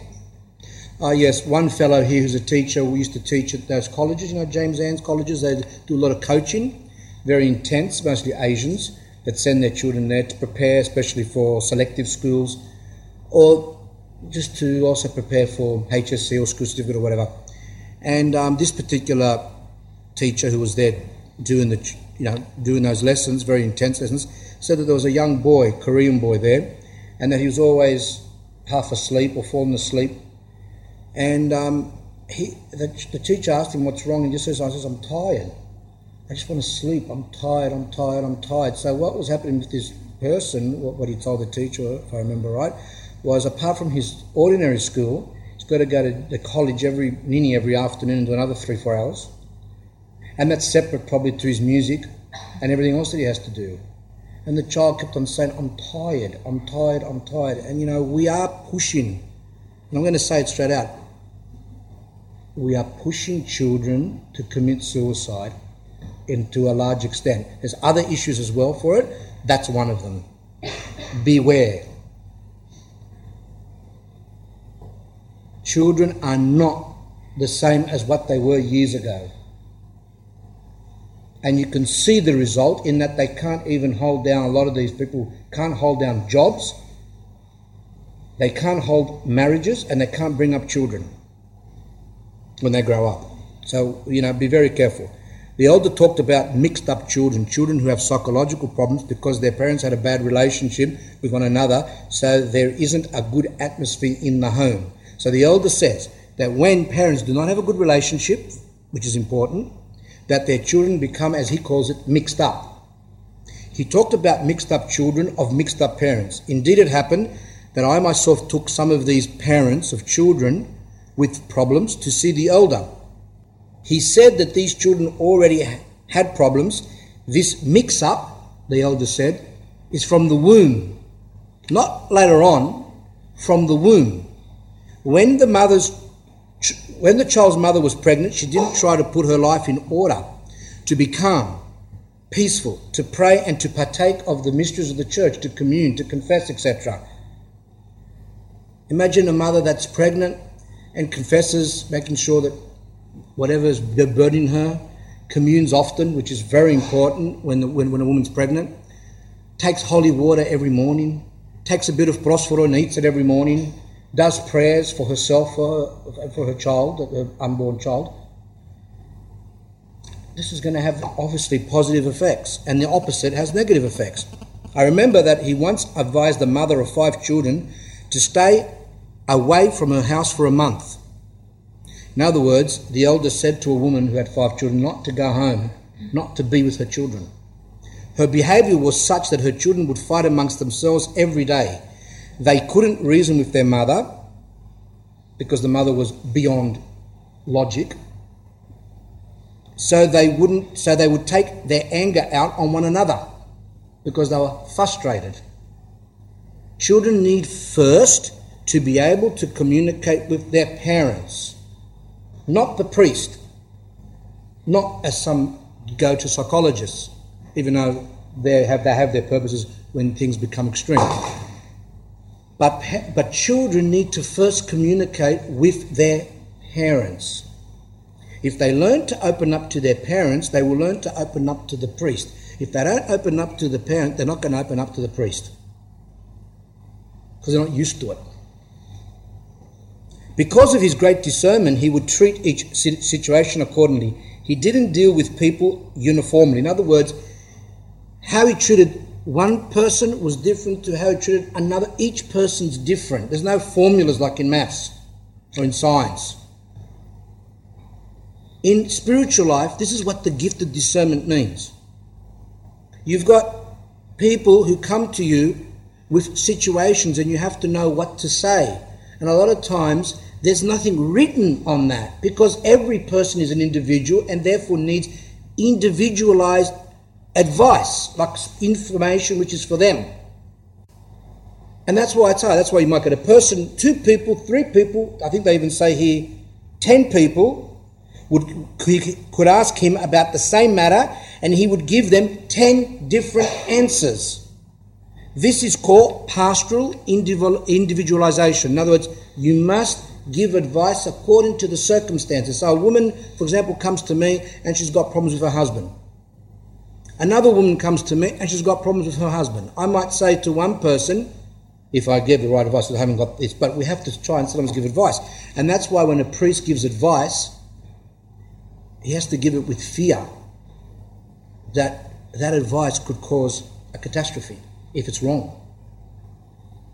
The priest needs to pray hard beforehand to know what to say. And always be careful and always be very, very careful not to put your own will into the priest's own will into the situation.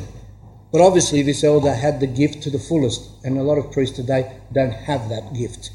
However, if someone goes to the priest with humility, then God can make things happen because of the humility, even if the priest makes a mistake, because you went with humility to ask for the priest's advice. You went to God's priests and I've seen this happen, even with myself, I've given wrong advice, but I've also, other, other people have gone to priests where they've been given the wrong advice, but because they went with humility, God worked it out. But anyway, we've got to be very careful. So, one woman, you might say to the person, say nothing to your husband. And to another woman, you might say, you say this, this, and this. Why is the difference? Well, there could be a number of reasons. One of them is that, one, that the husband's so aggressive that he could actually um, hit her. The other person, he might be in a, in a position where he can take a few words. There's, every situation is different.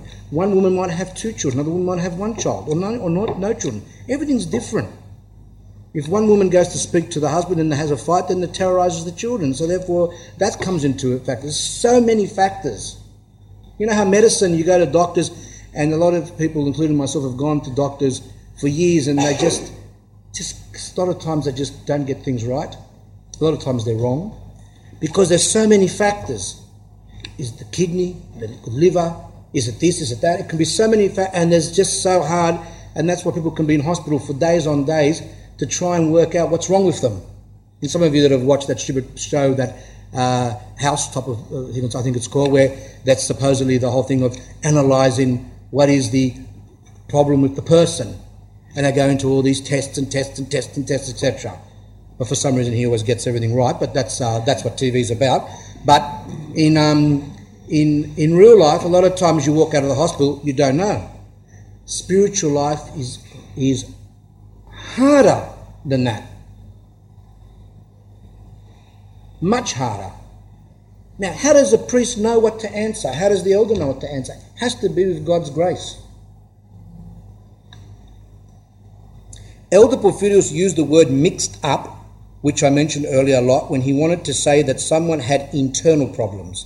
Indeed, he used that word when, he, uh, when the subject of heresies was brought up.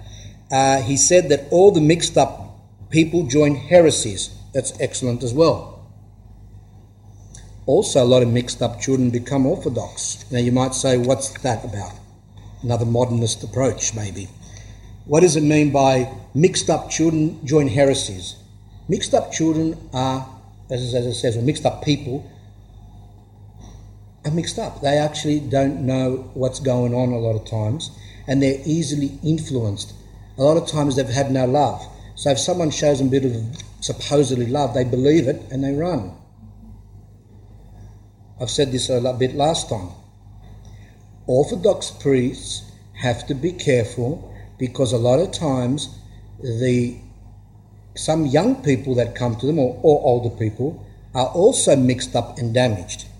And what happens is when the when the priest shows a little bit of attention, the child the, the person, whether it's a young adult or a teenager or an older person, becomes attached, becomes like begins to worship the priest, and and it's because the priest takes the place of their father or their mother or whatever love they never got. And so, therefore, the priest, if he's not haven't got the discernment, can think, "Oh, this person's zealous because whatever I tell him to do, he does." But if he got mixed up with um, some guru from India, he would do the same. He would do exactly what they would tell him oh, but, but, but we're Orthodox, so therefore it's good. No, not necessarily good. We've got to be careful because some people are so emotionally disturbed that if that's what they think, later on, when you try to put the brakes and say, you know, um, when you start to notice that, oh, these people have got some emotional problems, and you've got to try and make a distance because they're becoming sickly, what happens is that they can become very, very aggressive and crazy and begin to slander, can um, do damage to you physically, etc., etc., damage to your property, damage to your, because you know they got the wrong, they got their wires crossed. That what they believed. The same thing happens with the opposite sex, and some of you have experienced it. You might say hello, a girl might say hello to a guy, and then the guy believes that that's a clue, that's a cue that that she likes him, and then all of a sudden this person's made up a fantasy that this person is in love with them, and opposite the same thing. Then later on, when the person shows, I'm just a friend, or I just said hello to you, the person can become very nasty. So there are people who are mixed up. What do you do? Some people might say, so what do you do? Throw them away. You don't throw them away, but you must approach these people with a lot of prayer for God to heal them and to help you exactly to know what to do with them and not to make a mistake because that can cause them. Some of them even commit suicide out of spite to get back at you. Once this person said to me, he was a sport person, um, and his father, whatever, as soon as he would, you know, go into his room and close the door, he would wait for his father to come and knock on the door and try to get him to come out. It was an, an, an adult. This person was around 20 years old and he was a sport person, and um, he wanted me to do the same to him. He wanted me that every time he was upset for me to run to him. And I said to him, I can't do that because you just snap your fingers every second. I'm gonna I'm gonna be all confused. And, and then he said to me, and he got so upset that he said the following. Okay, just to show you that I've got some experience in these matters. I'm going to come outside your house and I'm going to hang myself on a tree and I'm going to wait. For, no, then you're going to come out in the morning and see me there and say, Whoa, what did I do? That's blackmail, see? And that person is emotionally sick. And that's just some of them. I've also been told they're going to, I'm going to be chopped up as well, by the way. Another person didn't get his way, said, that I got a, I got I had a vision. I said, what was your vision? They said, I had a vision that I chopped you up into pieces with an axe. And you might say, oh, this is very funny, but it's not. People are disturbed today. People are not well, and you have to pray to God. I personally prefer that those people don't come my way because I can't really, I don't know how to handle those people. Maybe there's other priests that can handle them. I can't. I used to feel guilty about that and go, oh, maybe I'm not a very good priest because I'm not really handling these people very well. So I rang up this abbess in Greece, very holy woman, a spiritual child of Elder Ephrem from America. And um, she was an abbess there in Greece. She's passed away now. Very holy woman, woman of prayer. And I said to her, I don't know why, but I can't handle these people when they come to me, when they when they got those type of problems. I can't. And she goes, Oh, I can't handle them either. She said, Can't handle them either. She goes, You've got to be very careful. Mixed up people. One day they can be orthodox, and you see them in church and doing their prostrations and kissing your hand and, and, and lighting candles. And the other day, they can be at Mecca. You don't even know. Throwing stones at that object that they do.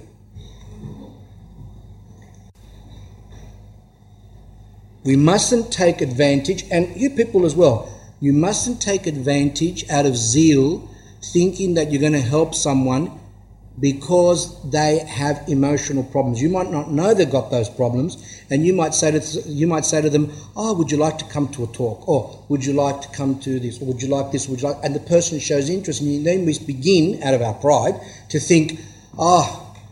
This person's going to convert. It's going to be because of me. I'm going to help. I'm going to help. But you're not knowing that that person actually could be quite disturbed. Remember what I said to once. I, I once I when I was a lay person, I told someone to go to um, confession. And out of my zeal and stupidity, I didn't think to myself to watch out. You know, be, you know, be careful because some, some people you can tell about confession and they can become momentary, like, like you know, in an instant, they can become zealous and they go, I want to go and confess. And I don't, a lot of times I don't like that because you don't know where these people are coming from. So this person, with some encouragement from me, went to confess. And the priest was quite good, and he, as he should have, he asked her some questions. And one of them was whether she had indulged in premarital sex and things like that. And then later on, she came to me and then she said that um, uh, how dare he, and this and that and that. But she never went. She, so she never even knew what repentance was. I don't even know why she went to say once that what that she stole when she was a young girl a hairband. Like what was the what was the reason why she wanted to go? I don't even know. So that's it. Because I didn't know, why did I encourage her? So I encouraged her, and at the end, that person became my worst enemy. She hated me, and she hated the priest, and then she hated the church because she was not ready because of her ego. Confession is not where you get someone and force them. Confession is when a per- and we're going to read that if we get to it, where the elder says it's got to come. Actually, we will do that because that was very important. Once the elder was traveling from Thessaloniki to Yeriso, he was on his way to Mount Athos. Yeriso is where you catch the boat. When he arrived at the bus station, a seat could not be found for him on the bus. He was obliged to travel standing while some youths were sitting down by him, joking between themselves. In other words, ignoring him that he was an elderly person, that he was a priest, monk.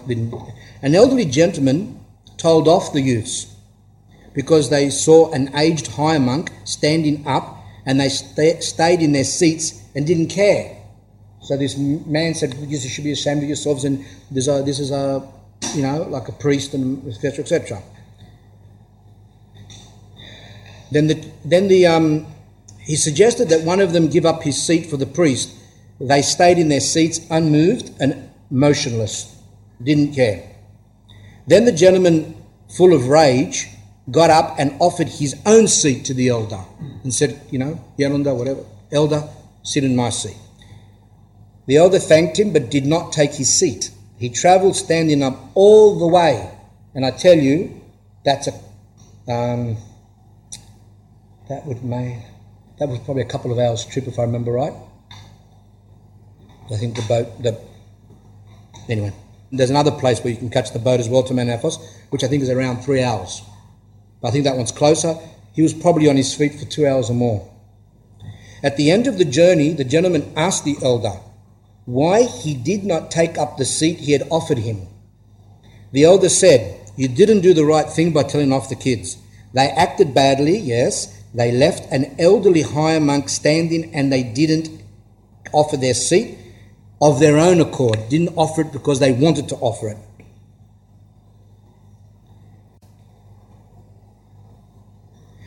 As they should have. Following that, if they had got up because you told them off, uh, and, I would have sat in their seat, or if I accepted the seat that you offered me, the kids would not have realized they actually did something that was bad. Their conscience wouldn't bother them because it's like, oh, I was forced to get up because they didn't offer it themselves. Or, oh, well, he's seated there, the, that man gave him the seat. Who cares now? Let's not worry about him. Maybe they were getting a bit bothered. Maybe their conscience was some. Maybe they were embarrassed because they didn't want their friends to go, oh, you're a goody goody because you gave the seat and all this other stupidities that they do. On the contrary, they would feel justified. However, not having been, uh, however, now having been standing up for so long, and and I stood in front of them, their own conscience has got up, accused them in silence for the way they acted. In other words, their conscience would have bothered them. As hard as they are, something would have bothered them. Maybe maybe not all of them, but some of them, you know, because some kids don't have a conscience. Depends on how they've been brought up. A person can only be saved like that this is it. This is what I want to say. When he, when he repents, not because someone has accused him externally, but because his conscience has accused him internally. Now let's, let's look at that. A person is saved not because you told them that uh, oh, you shouldn't be look, doing those sins or you shouldn't be doing that, things like that. But it should come that the person themselves realizes that what they're doing is wrong, they feel guilty. And that's when salvation starts, not when you're forced. Some children or adults or sorry, teenagers wear inappropriate clothes, especially girls. They wear inappropriate clothes, low cuts, etc., inappropriate dresses, and the parents accuse them especially if they're Christian parents, expect them to feel guilty. Uh, but they don't, a lot of times they don't feel guilty and they become worse. Now, what do you do? You say nothing. Of course, you say something gently, not harshly, gently, and pray and leave the rest to God. But you can't keep on being on the person. And a lot of times we make mistakes. We go up to us and say, Oh, you shouldn't be smoking. That's a sin. You shouldn't be uh, looking at the internet or inappropriate images. That's a sin and that's a sin, and that's a sin. Now, some of you might say, but you are doing that today. You're saying that certain that certain things are sins. I said earlier on that abortion is the worst, is a very bad sin. So, what's the difference? The difference is that you people came here. So, you're coming here for a reason. And it's my job to say it, but also giving you hope that obviously, whatever we've done, God forgives. That's different than for me to go up to a person, even if they're Orthodox, who has nothing to do with the church, and scolding them and saying to them that what they've done is wrong and expecting them to feel guilty about it.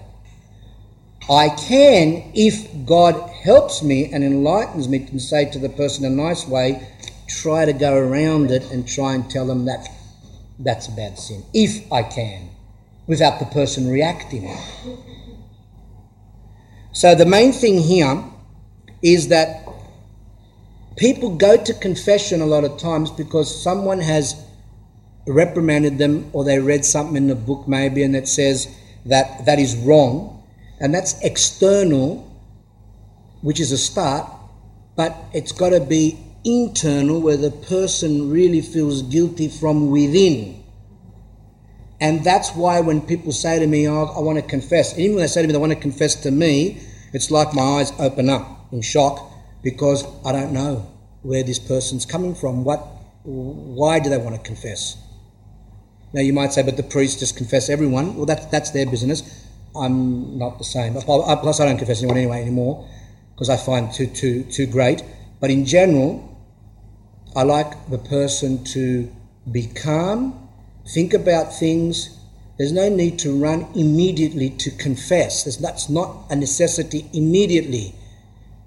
I find that sometimes when the person waits a while, reads, prays a bit, goes to church, And as Elder Porphyrio says, the grace begins to touch their hearts so that slowly, slowly themselves they begin to feel that what they've done is wrong and they want to go to confession.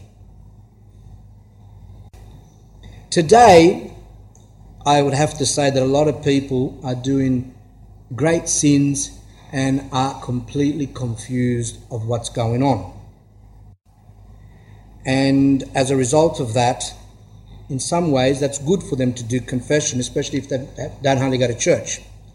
But we know that a lot of the Greek priests, even here in Sydney, who I know would say to their spiritual children, You can commune, you don't have to confess each time, because there are what's called pardon, pardonable sins, and there's sins which are greater, and this and that. And that's why when we read our morning prayers and our night prayers, especially, we read the, where it says there, If I've sinned by judging someone, if I've sinned by eating too much, if I've looked at someone lustfully, if I have had bad thoughts about someone, if I've had jealousy, if I've had this, if I've had that, oh God, forgive and absolve me from all these sins. Gone. They're everyday sins, sins that we struggle with. You can't, every time you have a bad thought, run to the spiritual father and say, Oh, Father, today I had a thought of jealousy. And I would say to them, Today you had a thought of jealousy. How many? Once we have thoughts of jealousy passing through our minds and hearts continually. Continually. I had a hateful thought. That happens all the time. Demons uh, uh, fight us, but also from our own passions. You can't run to confession every time. If you've slandered someone, you've got to fix it up and confess it. And unless you fix it up, you can't have communion. Even if the priest reads your prayer, you can't have communion. You stole something, you've got to pay it back. If you don't pay it back, then you can't commune. There are, there are many, many things, as we, as we read in the, in the examples of the elder. A man and a woman came to confess to him, and as he went to read the prayer, he was enlightened, something that we don't hardly get a lot of times, but he was enlightened, and, the, and he had a thought that uh, the elder realized that this man had a sin which he can't be forgiven unless he fixes it up. And the elder says, What have you done? And the man says, Nothing. I go to church, I haven't, I know, you've done something, and I feel I cannot read you the prayer of absolution unless you fix this sinner. So the elder started asking him questions and helped him to understand. And what was it? This man was a, was a boss, he had some kind of company, and someone slandered one of the workers, and this boss believed it, and he threw him out and said, You're not going to work anymore. And the elder said, That's wrong what you did because the man didn't do that, what that guy said. He's innocent. You threw out an innocent man for nothing. Go back to the village wherever they were from, and you will publicly say that this man did not, I think it was something that he stole, did not steal that, and that you made a mistake, and that you give him back his job, and then you come back to me, I'll read you the prayer, then you can commune. So when you're troubled with things, when you're having a lot of problems, go open up yourself to the priest. Because a lot of times we could be doing sins that are really serious that we could be that could have lost the grace of God. And we might say to ourselves, but I haven't done something which is serious. I haven't done an abortion. I haven't stole something. I haven't done this. Then how come I don't get peace? And the reason is because we can be doing very, very bad sins in our, in our hearts. And by going to confession and receiving that grace, we can actually be freed of it. We don't know a lot of times. and That's why in that confessional book, I have to say, that St. Nicodemus goes through and says that there are a lot of sins in there, not necessarily those ones there, but they're in our hearts. Even hate for someone. When you go to confession and to when you want to commune, if you've got hate for someone, you can't commune. That's why the elders say, at least the priest should say, Do you have in your heart anything uh, evil against someone? If the answer is yes, you go, You can't commune, you have to fix that up. A lot of times we hate people and we're not conscious of it. That explains why we're kind of lost grace and we're all over the place. And it's like, in a way, we have cut off from God. We are cut off from the church. What does St. John the theologian say? When you hate your brother, you're a murderer. two examples that will help you to understand. One sounds like it's got nothing to do with it, but it helps you to understand the subconscious. There was a young woman who, in some discussions that I had with herself and some other people, this girl, woman, never did the HSC, didn't finish high school. That, that, that's okay. But the other two did, and they went to university. Every time the word HSC was mentioned, the air would thicken. Her face would become distorted. Every time the word university was mentioned, again the, the air would thicken. It's just really horrible, like an experience that is, and her face would become disturbed. I knew, of course, that there was something wrong, so I spoke to her, and she said that she feels nothing. I go, but didn't you feel it? This is in my younger years. Didn't you feel the fact that you became disturbed when we mentioned the word HSC, the high school certificate? And she said, I don't feel anything. Then I thought she's lying. Because people do lie or they don't want to feel the pain, so they just say, I haven't got it. And I said, How about the university? She goes, No. I go, Are you jealous because they've gone to university maybe? He goes, No, I don't care. I don't want to go. I, I, I didn't want to go to university. I didn't want to go to HSC, whatever. As time went on, after about a year of spiritual life, see the spiritual life, how it's important? As time went on, and she began to struggle more and more and more and open up more and confess and commune and pray and read and things like that, she began to discover, which was my theory in the first place, that she had a unseen wound in her heart that she wasn't even aware of but it started to come out, and then she realized what it was. When she was young and she was studying at school, her mother would say to her that you're going to be nothing. And look at your look at that person and their child done the HSC, and that person done the HSC, and look at those friends of the family they've done the HSC, and they've gone to university and they've done this, they've done, and you're going to become nothing. You're off. You're dumb. You're stupid. You're an idiot. You're this. You're that. That's what she heard for many, many years. But the wound that she experienced from her mother was so bad that she didn't want to even feel it. What did she do? Pushed it in to her heart. That's called suppression, such that she didn't even remember it anymore. She didn't feel it anymore. But we felt it. And the other people that were there said to me, Is this my imagination? Every time we mention the word high school certificate or university, she gets this really horrible spirit on her going, I felt it too. And it took about a year later on of helping, helping, helping, that she actually opened up this wound that was in her heart.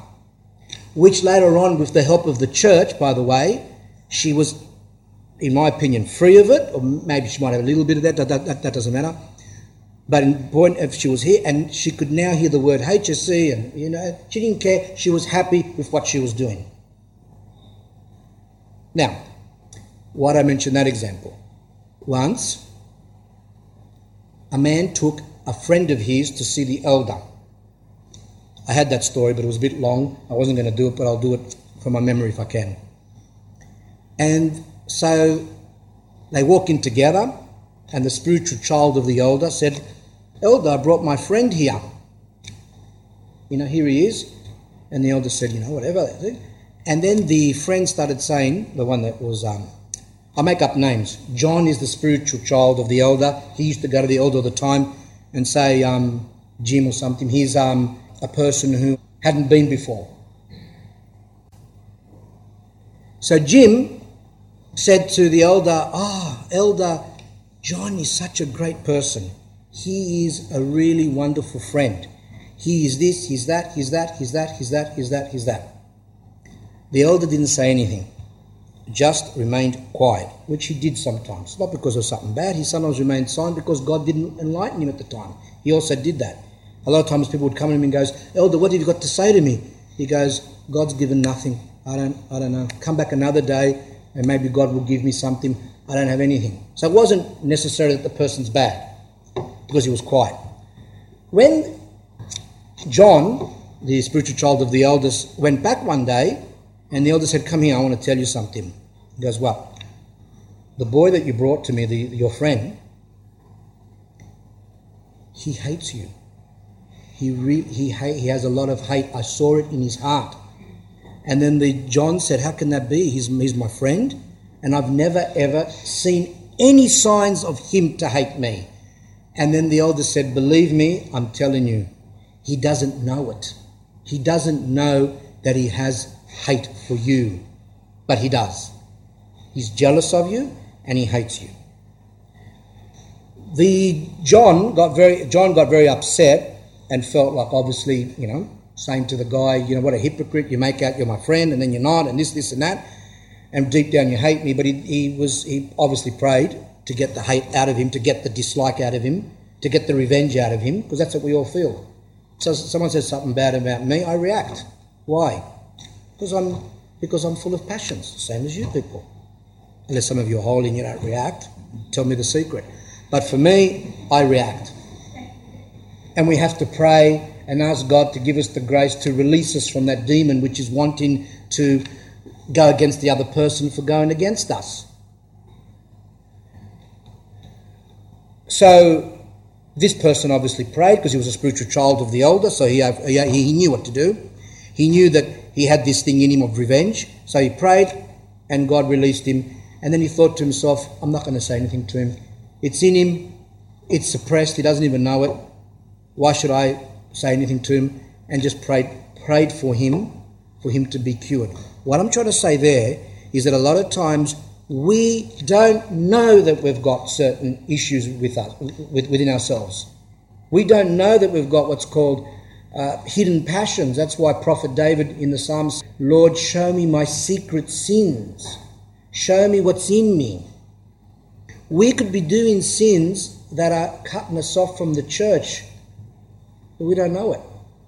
But what we do is we run when we feel something's wrong, run and go to the priest and say something's not right. Maybe the priest will be enlightened, maybe he can help you, or maybe through you keep on going there, God will then show you what this is to help you to come to heal it. And that's what the elder says that these unresolved problems, these suppressed things, are healed through the church. Even things from our childhood, they are healed through the church. A lot of these neuroses that people have, compulsive, anxiety, all these problems and fears and anxieties and phobias and all these things, a lot of them come from uh, when we're young, either from our mum's womb or even later on. And you say, well, it's not our fault, well, it may not be fully our fault, but that's it. That's, that's what happened. But in the church, a lot of that can be healed. And if God decides to leave certain of those things there, it's good. Another, uh, another example to help you to understand what I'm saying. Because you see, you know, you can say these things intellectually and then people don't understand. I like to use examples. I think comes from the teaching thing. You know, when you teach something, you can't just say like a, a theory, you've got to actually give examples.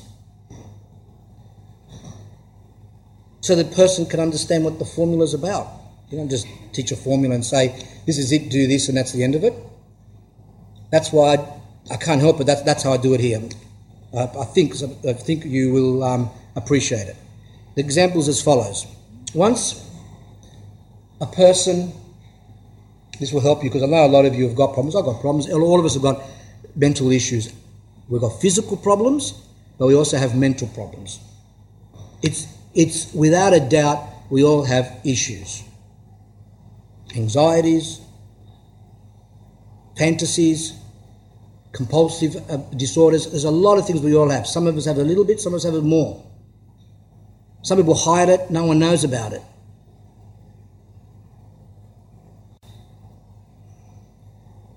I can't remember the story. Anyway, a person went to a country, say, another, another country, and he was staying at a priest's house. the priest said, You can stay here. I'll show you around, take you to the monasteries and show you places and things like that. So, this particular person had OCD, obsessive compulsive disorder, if that's the correct words for it. He didn't like certain noises. Okay, that was his problem. He didn't like that. When he would hear that, he just used to just, that's it. Why? Something from his youth, didn't like it. So he couldn't take people chewing, making noises. Didn't like the whole concept of the saliva mixing with the food. That's his problem. So, the priest began to notice it because when they'd be eating together, the person would run off. and the priest said, "What are you doing?" He goes, "But because this person was open, he goes, I, I, um, I got a problem." He goes, "What's the problem?" He goes, "I, um, I can't hear the chewing. It bothers me." So, it was very difficult because the priest had to try and train his mouth not to make noises which was very hard. And as soon as he would make the noises, the person would become angry, would become aggressive to the priest. Like really aggressive because that's what that, that that's what those disorders do. Which I believe, by the way, a lot of these disorders come from our childhood. We weren't given the proper love. We weren't. We were. We, we had certain fears. Remember that example I told you of the little boy that saw some kids put a, a light a fire and blew up a car somewhere when they, they came to the monastery once, went for a little walk, and then it was in the night, and uh, these little kids, were very young, and they saw some louts or something throw, I don't know, they blew up the car, it must have been an insurance job, and um, they ran off, right? And then um, the kids started crying. See, because they hadn't seen that before. When parents are busy, they go, that's okay, don't worry about it. But you don't do that. I said, no, stop. We're going to sit down and we're going to talk to the children and soothe them while they're crying and hold them and hug them and kiss them and assure them and tell them that that's happened, this and that, and the children were okay. If we didn't do that, that, that, that experience would have stayed in them and caused them to have anxiety and have problems later on. These are all unresolved things. You must See, you must see to your children's needs and fears and anxieties and problems. Another child had a problem with flies because the mother hated them. So because the mother hated them, at the end he'd go, he'll start crying, ah, scream whenever there'd be a fly. How can that person go through society? Right? Like the person with the chewing. He wouldn't be able to work because he can't be in a he can't be in a canteen with people. So the um, the other person had to think about the flies. So what did so what did I say to the parents to do? I said, get a book on flies. Get a book, make sure it's there, and then sit down and explain to the child the fly, this, that, and and soothe the child and and, and, and, and at the end the child didn't really have a problem with the flies. But if the parents, which they were a bit incompetent, didn't just ignored him and go, ah, oh, who'll grow out of it, grow out of it, grow out of it, then a lot of times they don't grow out of it, it becomes really strong in them. So back to the, the, the munching. So the priest found this particular thing quite unbearable. It was causing too much trouble. And uh, anyway, one day they sat down, the priest and the fellow there, and they were. Uh, the priest was talking about, he opened up a book on Saint Theophan the Recluse, which is a spiritual book epistles of St. Theophan the Recluse and started reading them. And the young fellow was listening. And then the priest says, Do you know what that epistle means? And the, and the, and the young fellow said, I don't know, I think maybe. He goes, What do you think? So the, the young fellow started to open up what he felt was, was, was the epistles meant. And the priest was like that, was shocked. And then he said, How about this epistle? What does that mean? And the, the young fellow was talking about it a bit. And then the priest says, But how do you know? But how do you know these things? Oh, sorry, I forgot to tell you. The priest actually said before that occasion, another day, he said, which was quite stupid, he goes, May God give me anything but that problem that, that you have. Oh, what a stupid prayer. But anyway, the priest actually said, May God give me anything but not to have the, the problem that you've got. So the, in the eyes of the priest, that problem was the disaster of the disasters, you know. So that was a good comment of the priest, which good in the way that it was. You'll see why in a minute.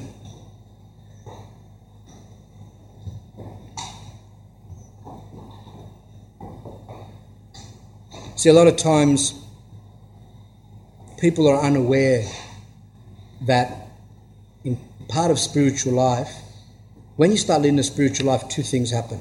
St. Ignatius says this, branching off. One, your passions come out, and two, your mental problems start coming out.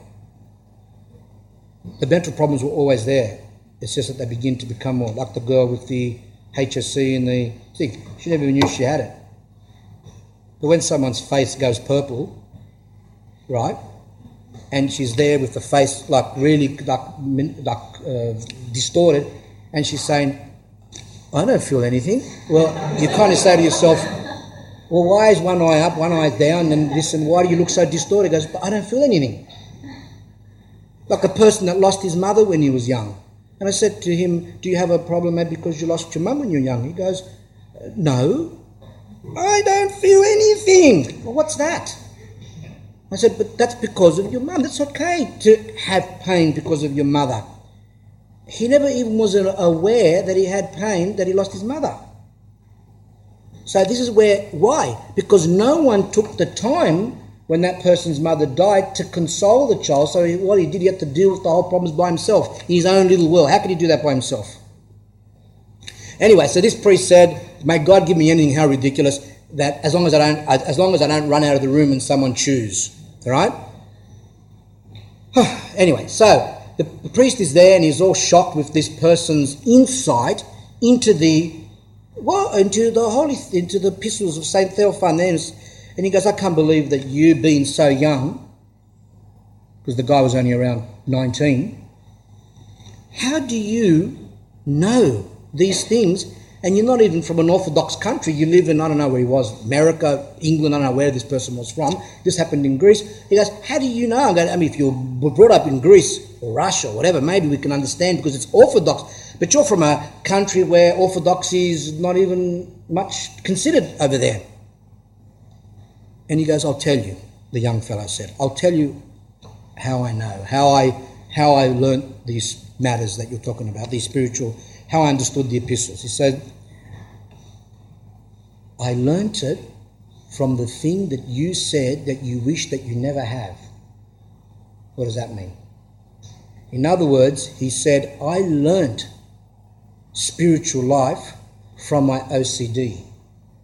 Because from the OCD, I noticed my weakness. First thing in spirituality to know you're weak, to know you can't do much, I learnt that only with God does it actually get better at times. I learnt to ask only God for help. I learnt humility.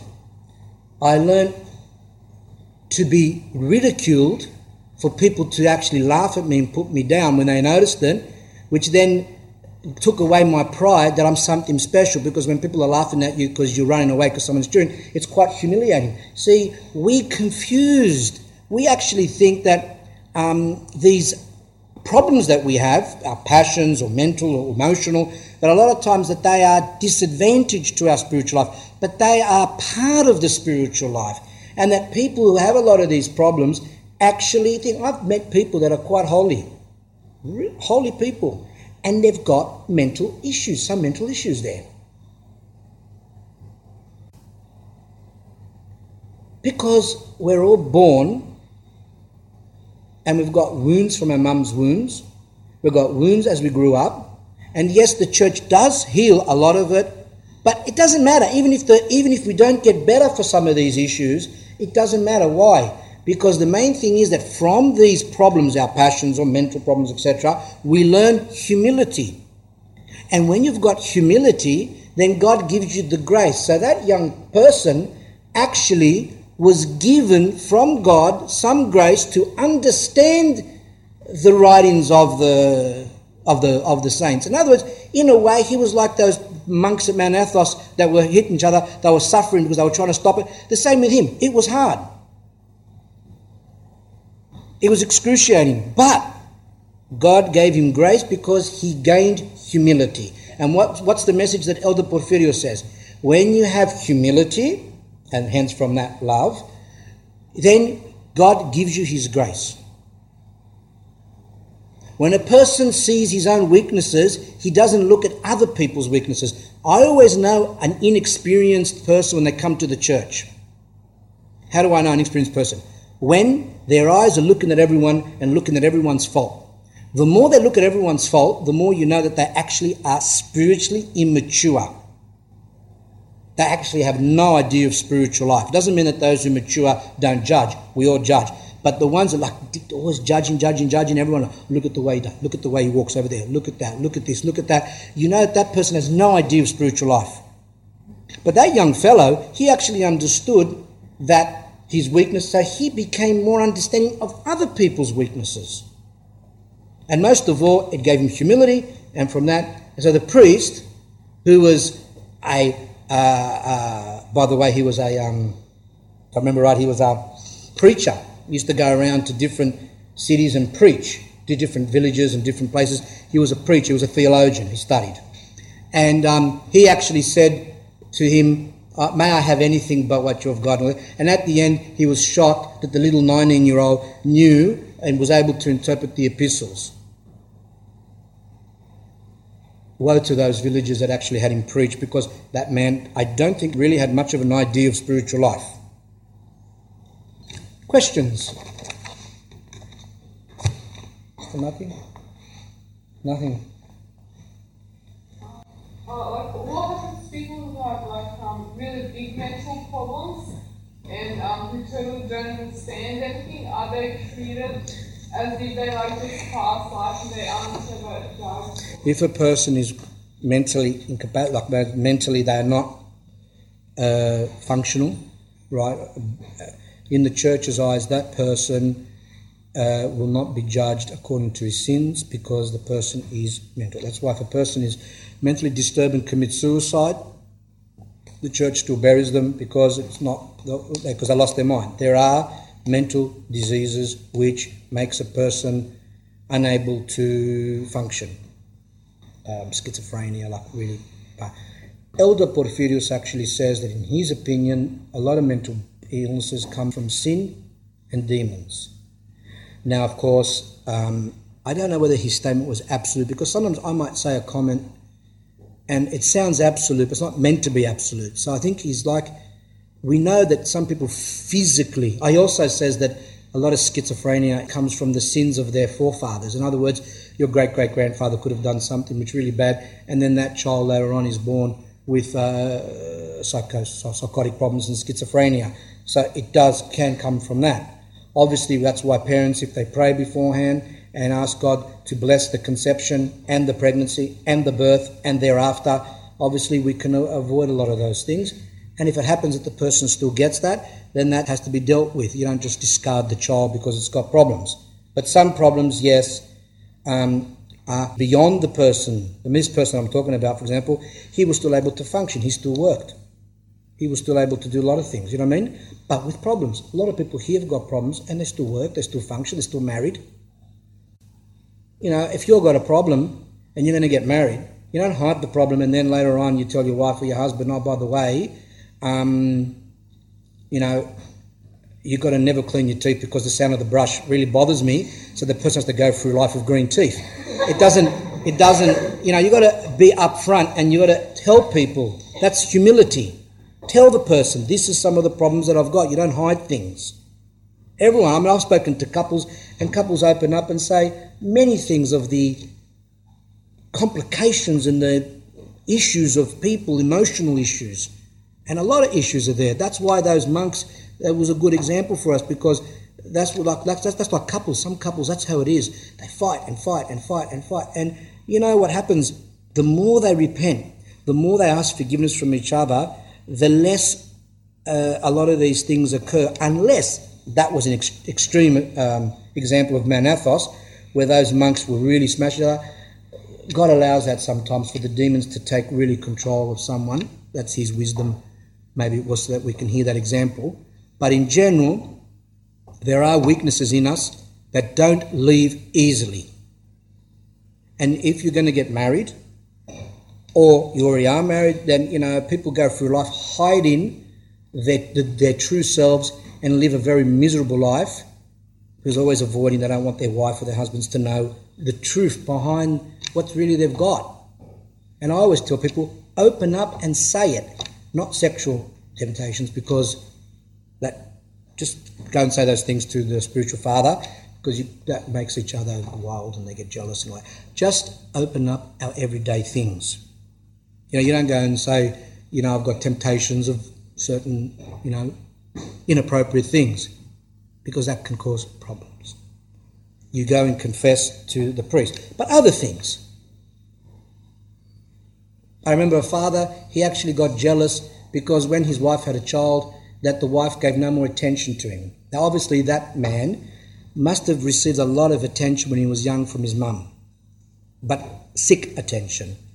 And uh, that person needed attention every minute of the day. He needed attention. So when his wife gave birth to the child, he became jealous that the, that the woman, you know, and I tried to help the person and say, you must open up and say to your wife that you have this problem. If you don't, then your marriage is going to go down. The more we open up, the more God gives us His grace because we are humbling ourselves. Anything which gives humility gains grace. Anything.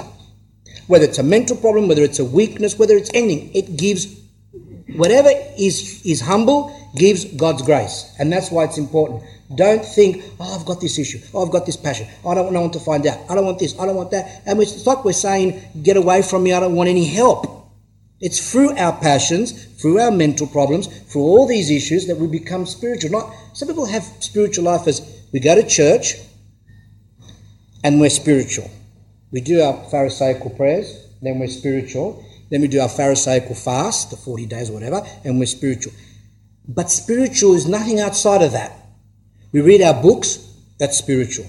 When we're at work, we can bludge, go to the toilet, instead of taking five minutes, take 15 minutes and pretend you've got diarrhea. And all these.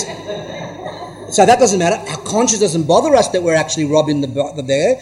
Take a couple of pens. That doesn't matter. Right? That doesn't matter.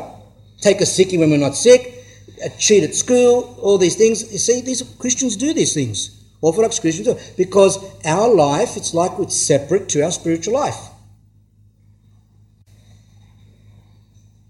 People say to me, um, I'm having problems with my wife. Yes? And have you prayed about it? No. But he does all the fasts. I said, Do you read spiritual books? Yes. But you haven't prayed for your wife? it goes, Oh, didn't even think of it. See? Separate. Separate. Like sick. That's called sick Christianity. That's why people don't come to the talks much.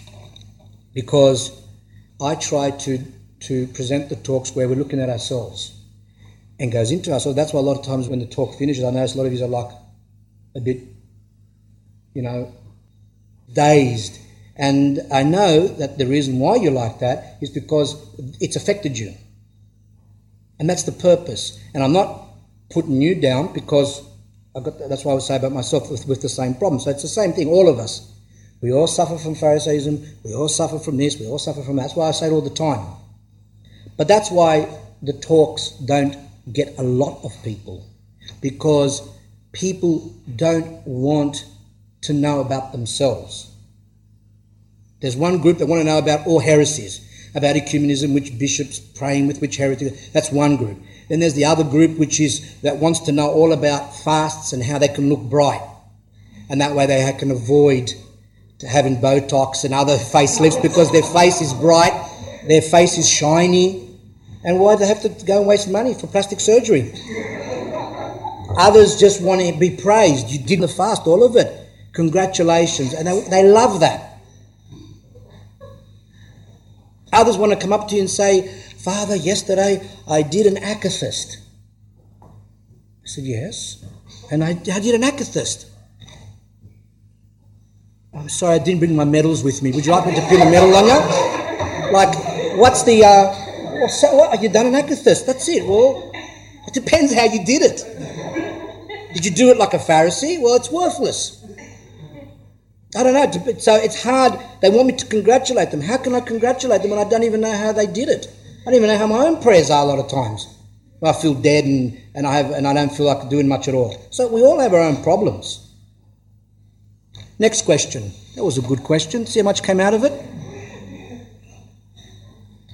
Yes, Helen. Uh, Um, um, I remember you saying in one of your previous talks that sometimes when you go to confession, it's just to have a release, a release of feelings. Mm-hmm. Um, but how do you know the difference between going for like an emotional release or like a true type of release of Christ that you do? Like, what's the difference?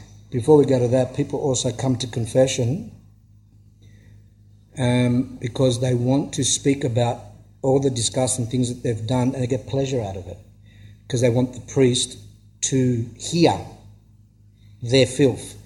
And then you have to stop and say to them, stop.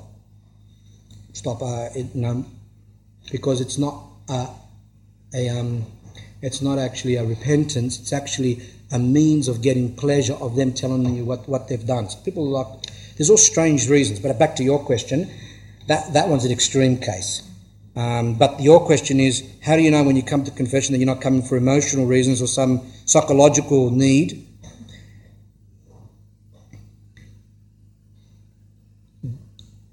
As time goes on, one becomes more and more aware. And that's why it's good when we start confession to make sure we go when, when we do decide to go, some of you have never gone, we do decide to go when we have felt pain and remorse of what we've done and we want to change our life. That's what it means. It means the it's called the mystery of repentance and confession. Repentance in Greek means metanoite, and that means change of life. You're changing your life. You no longer want to be like that. You don't want to no longer do those things and change your life. It is true that because people are emotionally got problems, etc., that they a lot of times they don't know. And that's where the priest has to help the person. I believe a lot of times the priest can't even say anything anymore, a lot of times because the person's going to react. What the priest needs to do is to pray, to take note of who has come in, the, in their heads, the person's name, and serve liturgy and commemorate that person's name continually in the liturgy so that God, who knows everything, will fix and help that person come to a true life in Christ, which a lot of times the priest can't do because they don't have that discernment. See, I can go to help someone who's got a problem, and at the end, that person can become uh, angry or disturbed or go and harm themselves. You know, it's very difficult these days, and that's why I felt it's just too difficult to continue with that. I mean, some priests are more uh, are gifted. I like doing this. I can talk I can help in that way. But I, I find confession is one of the most, and even uh, Elder Porphyrio says, it's the hardest thing on earth, is confession of soul, you know, where you're opening up the soul of the person and helping them to come to Christ. Also, once you start to help a person come to Christ, then the demons start. The demons will fight the person, will fight the priest. If the priest is married, then he'll fight his wife, make the wife to hate him make his children to go crazy. So then, you know what I mean? And that's why a lot of priests, uh, um, the bishops don't make them spiritual fathers in the other jurisdictions. Serbian, as I said before, all become spiritual fathers. Russian, all become spiritual fathers. But that's not how it should be. Spiritual fathers should be given to those who are mature spiritually and are able to be doctors of the soul. Anyway, we're living in bad times. There's not much of them around. So what we do is we take the, the, the best of the worst, and at least the priest who understands his limitations to pray, especially for the people in the liturgy, for their souls and for God to help them to come to a realization of the true life in Christ, and that not and that the person starts not to have a psychological need to go to confession, but starts to receive pain. I remember a priest once told me he said to me, I had this person that came to me for many years. And for some reason, he said, he put himself down. He goes, for some reason, I noticed that, he said, I noticed this person couldn't lead a spiritual life. He said, I noticed he couldn't lead a spiritual life. But he goes, I don't know why, I just didn't think to pray for that person. Oh, sometimes priests are busy all over the place, whatever, uh, out of it sometimes, and um, especially if they're married, they've got a lot of other commitments.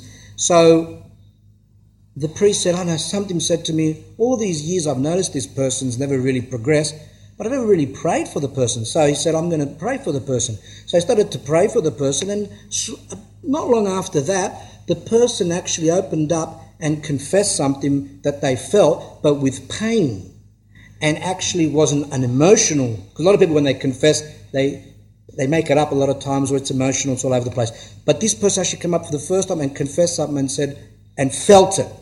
That's the power of the prayer. So a lot of it depends on the priest. That the priest is praying for the for the people who are confessing to them. And if he doesn't, then there's no progress. Does that answer your question?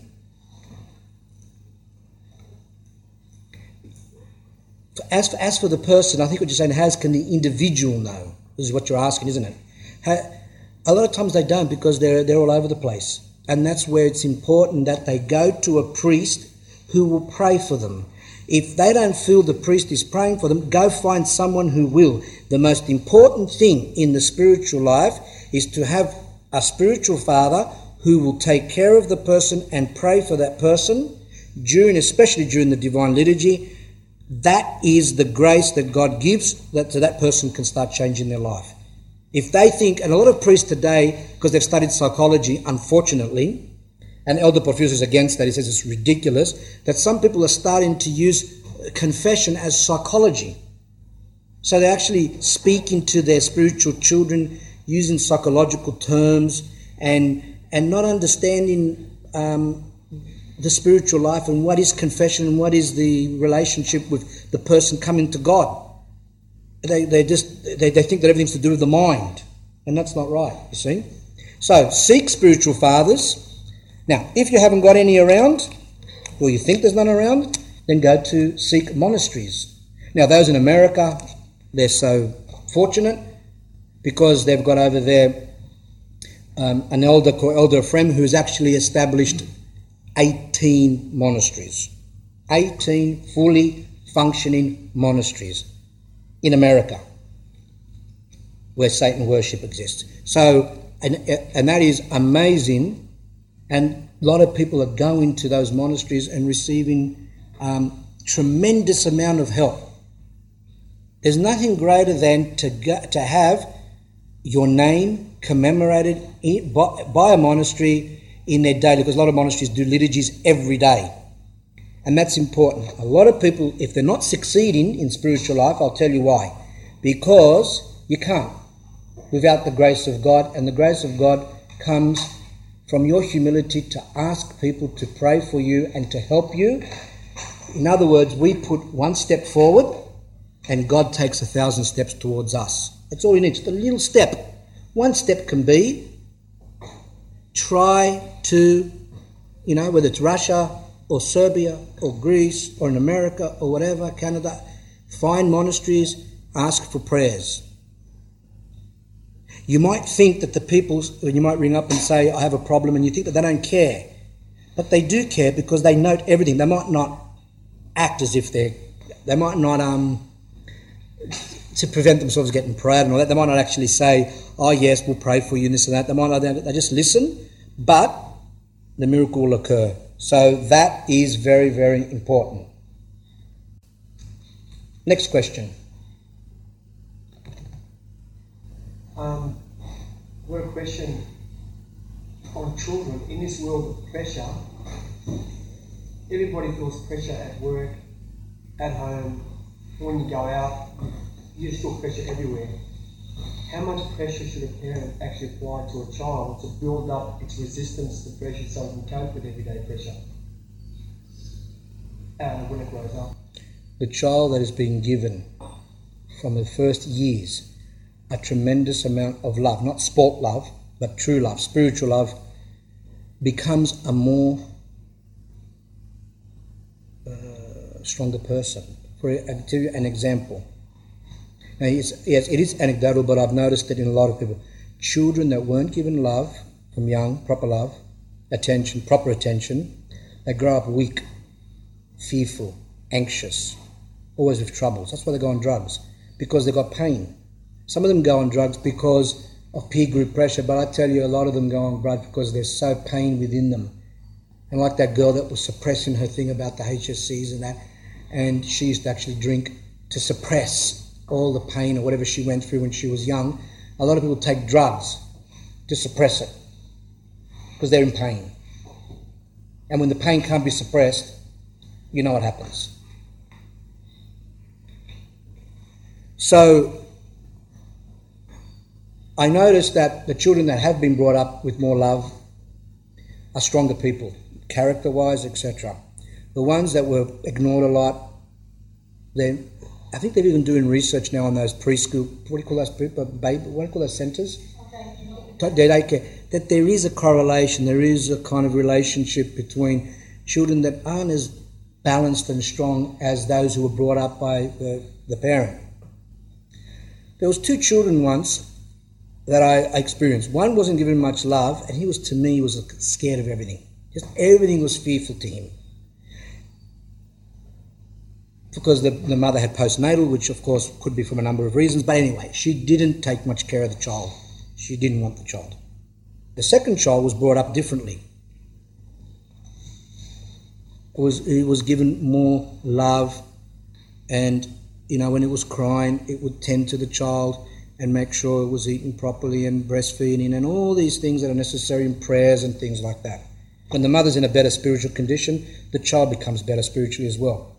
But I noticed that in situations which were a bit uncertain, that one child would just be scared of everything and the other child was not. If the father or the mother would go away from the first child, the child would start crying and running around and be, you know going a bit berserk, and the other child would be calmer and looking around. Of course, you might say, "Oh, that's just as we say examples," but in reality, it's not because I've seen it in a lot of people.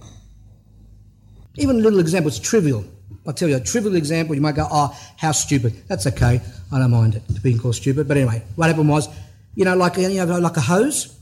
I remember once I had there was um, some people came years ago we're at a place where there was a garden and there was a hose and it had a high powered nozzle on top. And I just was interested in that it just fitted into what I believe. One of the children, who was not brought up with much love when they were young, and, and as soon as it went, she went, oh, started crying because it was the pressure. And it jumped up and it was crying.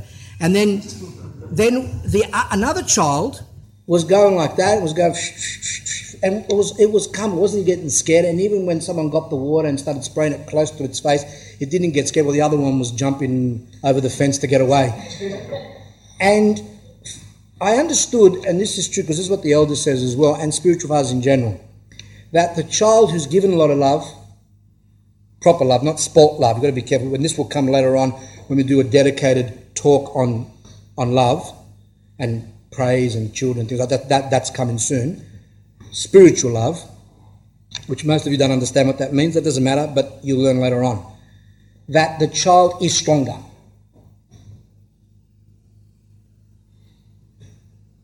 Someone said to me, Oh, my nephew, I found out that my nephew went to some place to do some indoor soccer or something. I go, How old's your nephew? He goes, oh, About 17. And I go, Who's your nephew? And I remember, okay, that's your nephew. And then um, I knew about that, that particular child's upbringing wasn't very nice. Violence, the, the, the parents fighting continue, horrible, horrible atmosphere, horrible, horrible upbringing. And it says that um, this fellow Tommy goes, oh, and it fell, it fell down, and then and it, and it fell down. And then later on, I looked around, he was gone, and I asked around, where is he? And someone said, oh, he's gone to the doctor. And I said, why didn't you go with you? He goes, I don't know. So he went to the doctor and he found there and his toe had a little scratch on it. And he went to the doctor, he was all scared and fearful. And he said, the man told me, why is he like that? And I said, because the child's full of anxiety, he's in, and he's gone through a lot, so he is scared of everything. I really doubt that that child's going to be able to do much in life, to be truthful. Damaged. Obviously, with the church, he can get better, but at the time being, he is really damaged fearful. And a lot of that is because the parents transmitted that to the to, to the kids. Okay, so, um, um, that's it. With time, didn't get through much, but I mean we did get through a lot of other things. So what we're going to do is the following. Those who haven't been here before are welcome to come and take a book of the Curse Spirit icon as a gift. So that's there. Come up personally. I will give at the end of the talk. Some laminated icons, um, which someone donated, which is good, um, for their children. So they said, I'm going to, uh, you know, can I pay for the, usually the monastery pays for this, but this person said, I want to pay for these, I want to do it for the soul of my children. So they gave the money and we produced these icons, pictures, sorry, of Elder Porphyrios, a few things there. And if the elder was able to do miracles while he was alive, now that he's gone, he can do more. So those who want can pray. And there's also two programs. One is for the next talk. The other one is something that I've decided to do. We're going to have a dedicated day. No talk like we're having now. But we're going to have a, a special Paraklesis service, like a very long service, not a nice service, and an akathist to Saint Xenia. Now, I've written here Saint Xenia is known for helping those with everyday problems, such as finding employment, housing, assisting those with financial, marital, mental health issues, addiction problems, and aiding those looking for spouse or hope, hoping for children. Today, many are suffering the effects of the current economic crisis, obviously. There's a lot of people that are scared to lose their jobs. Some of you have lost your jobs. Some of you are in financial problems with your houses. Saint Xenia is famous, is very much known for that, that she helps people with those very problems.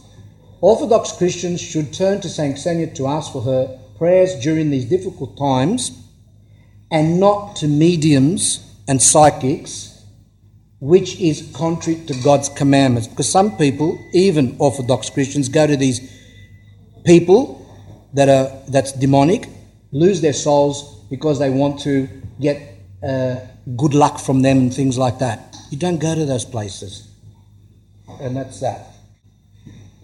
Well, anything else that we need to um, address?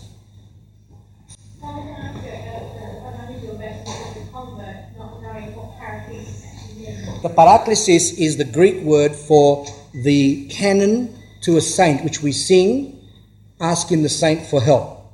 Russians call it moleben, but they usually do a, a, a, shortened version because everyone comes and asks the priest. And if they did the full version, which take about an hour, then they'll never go home and their wives will get upset. So they, but this one will be the full version, which is singable, and it's like we've done the Mother of God in the past.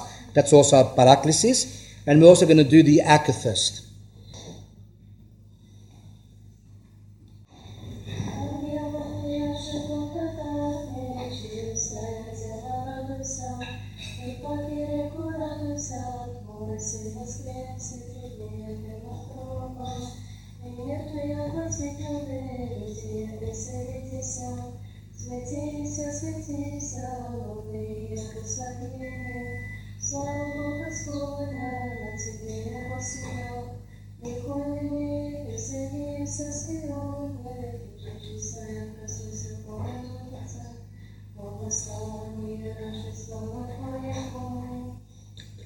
Christ is risen from the dead, by death has given death, and now is in grace bestowed life.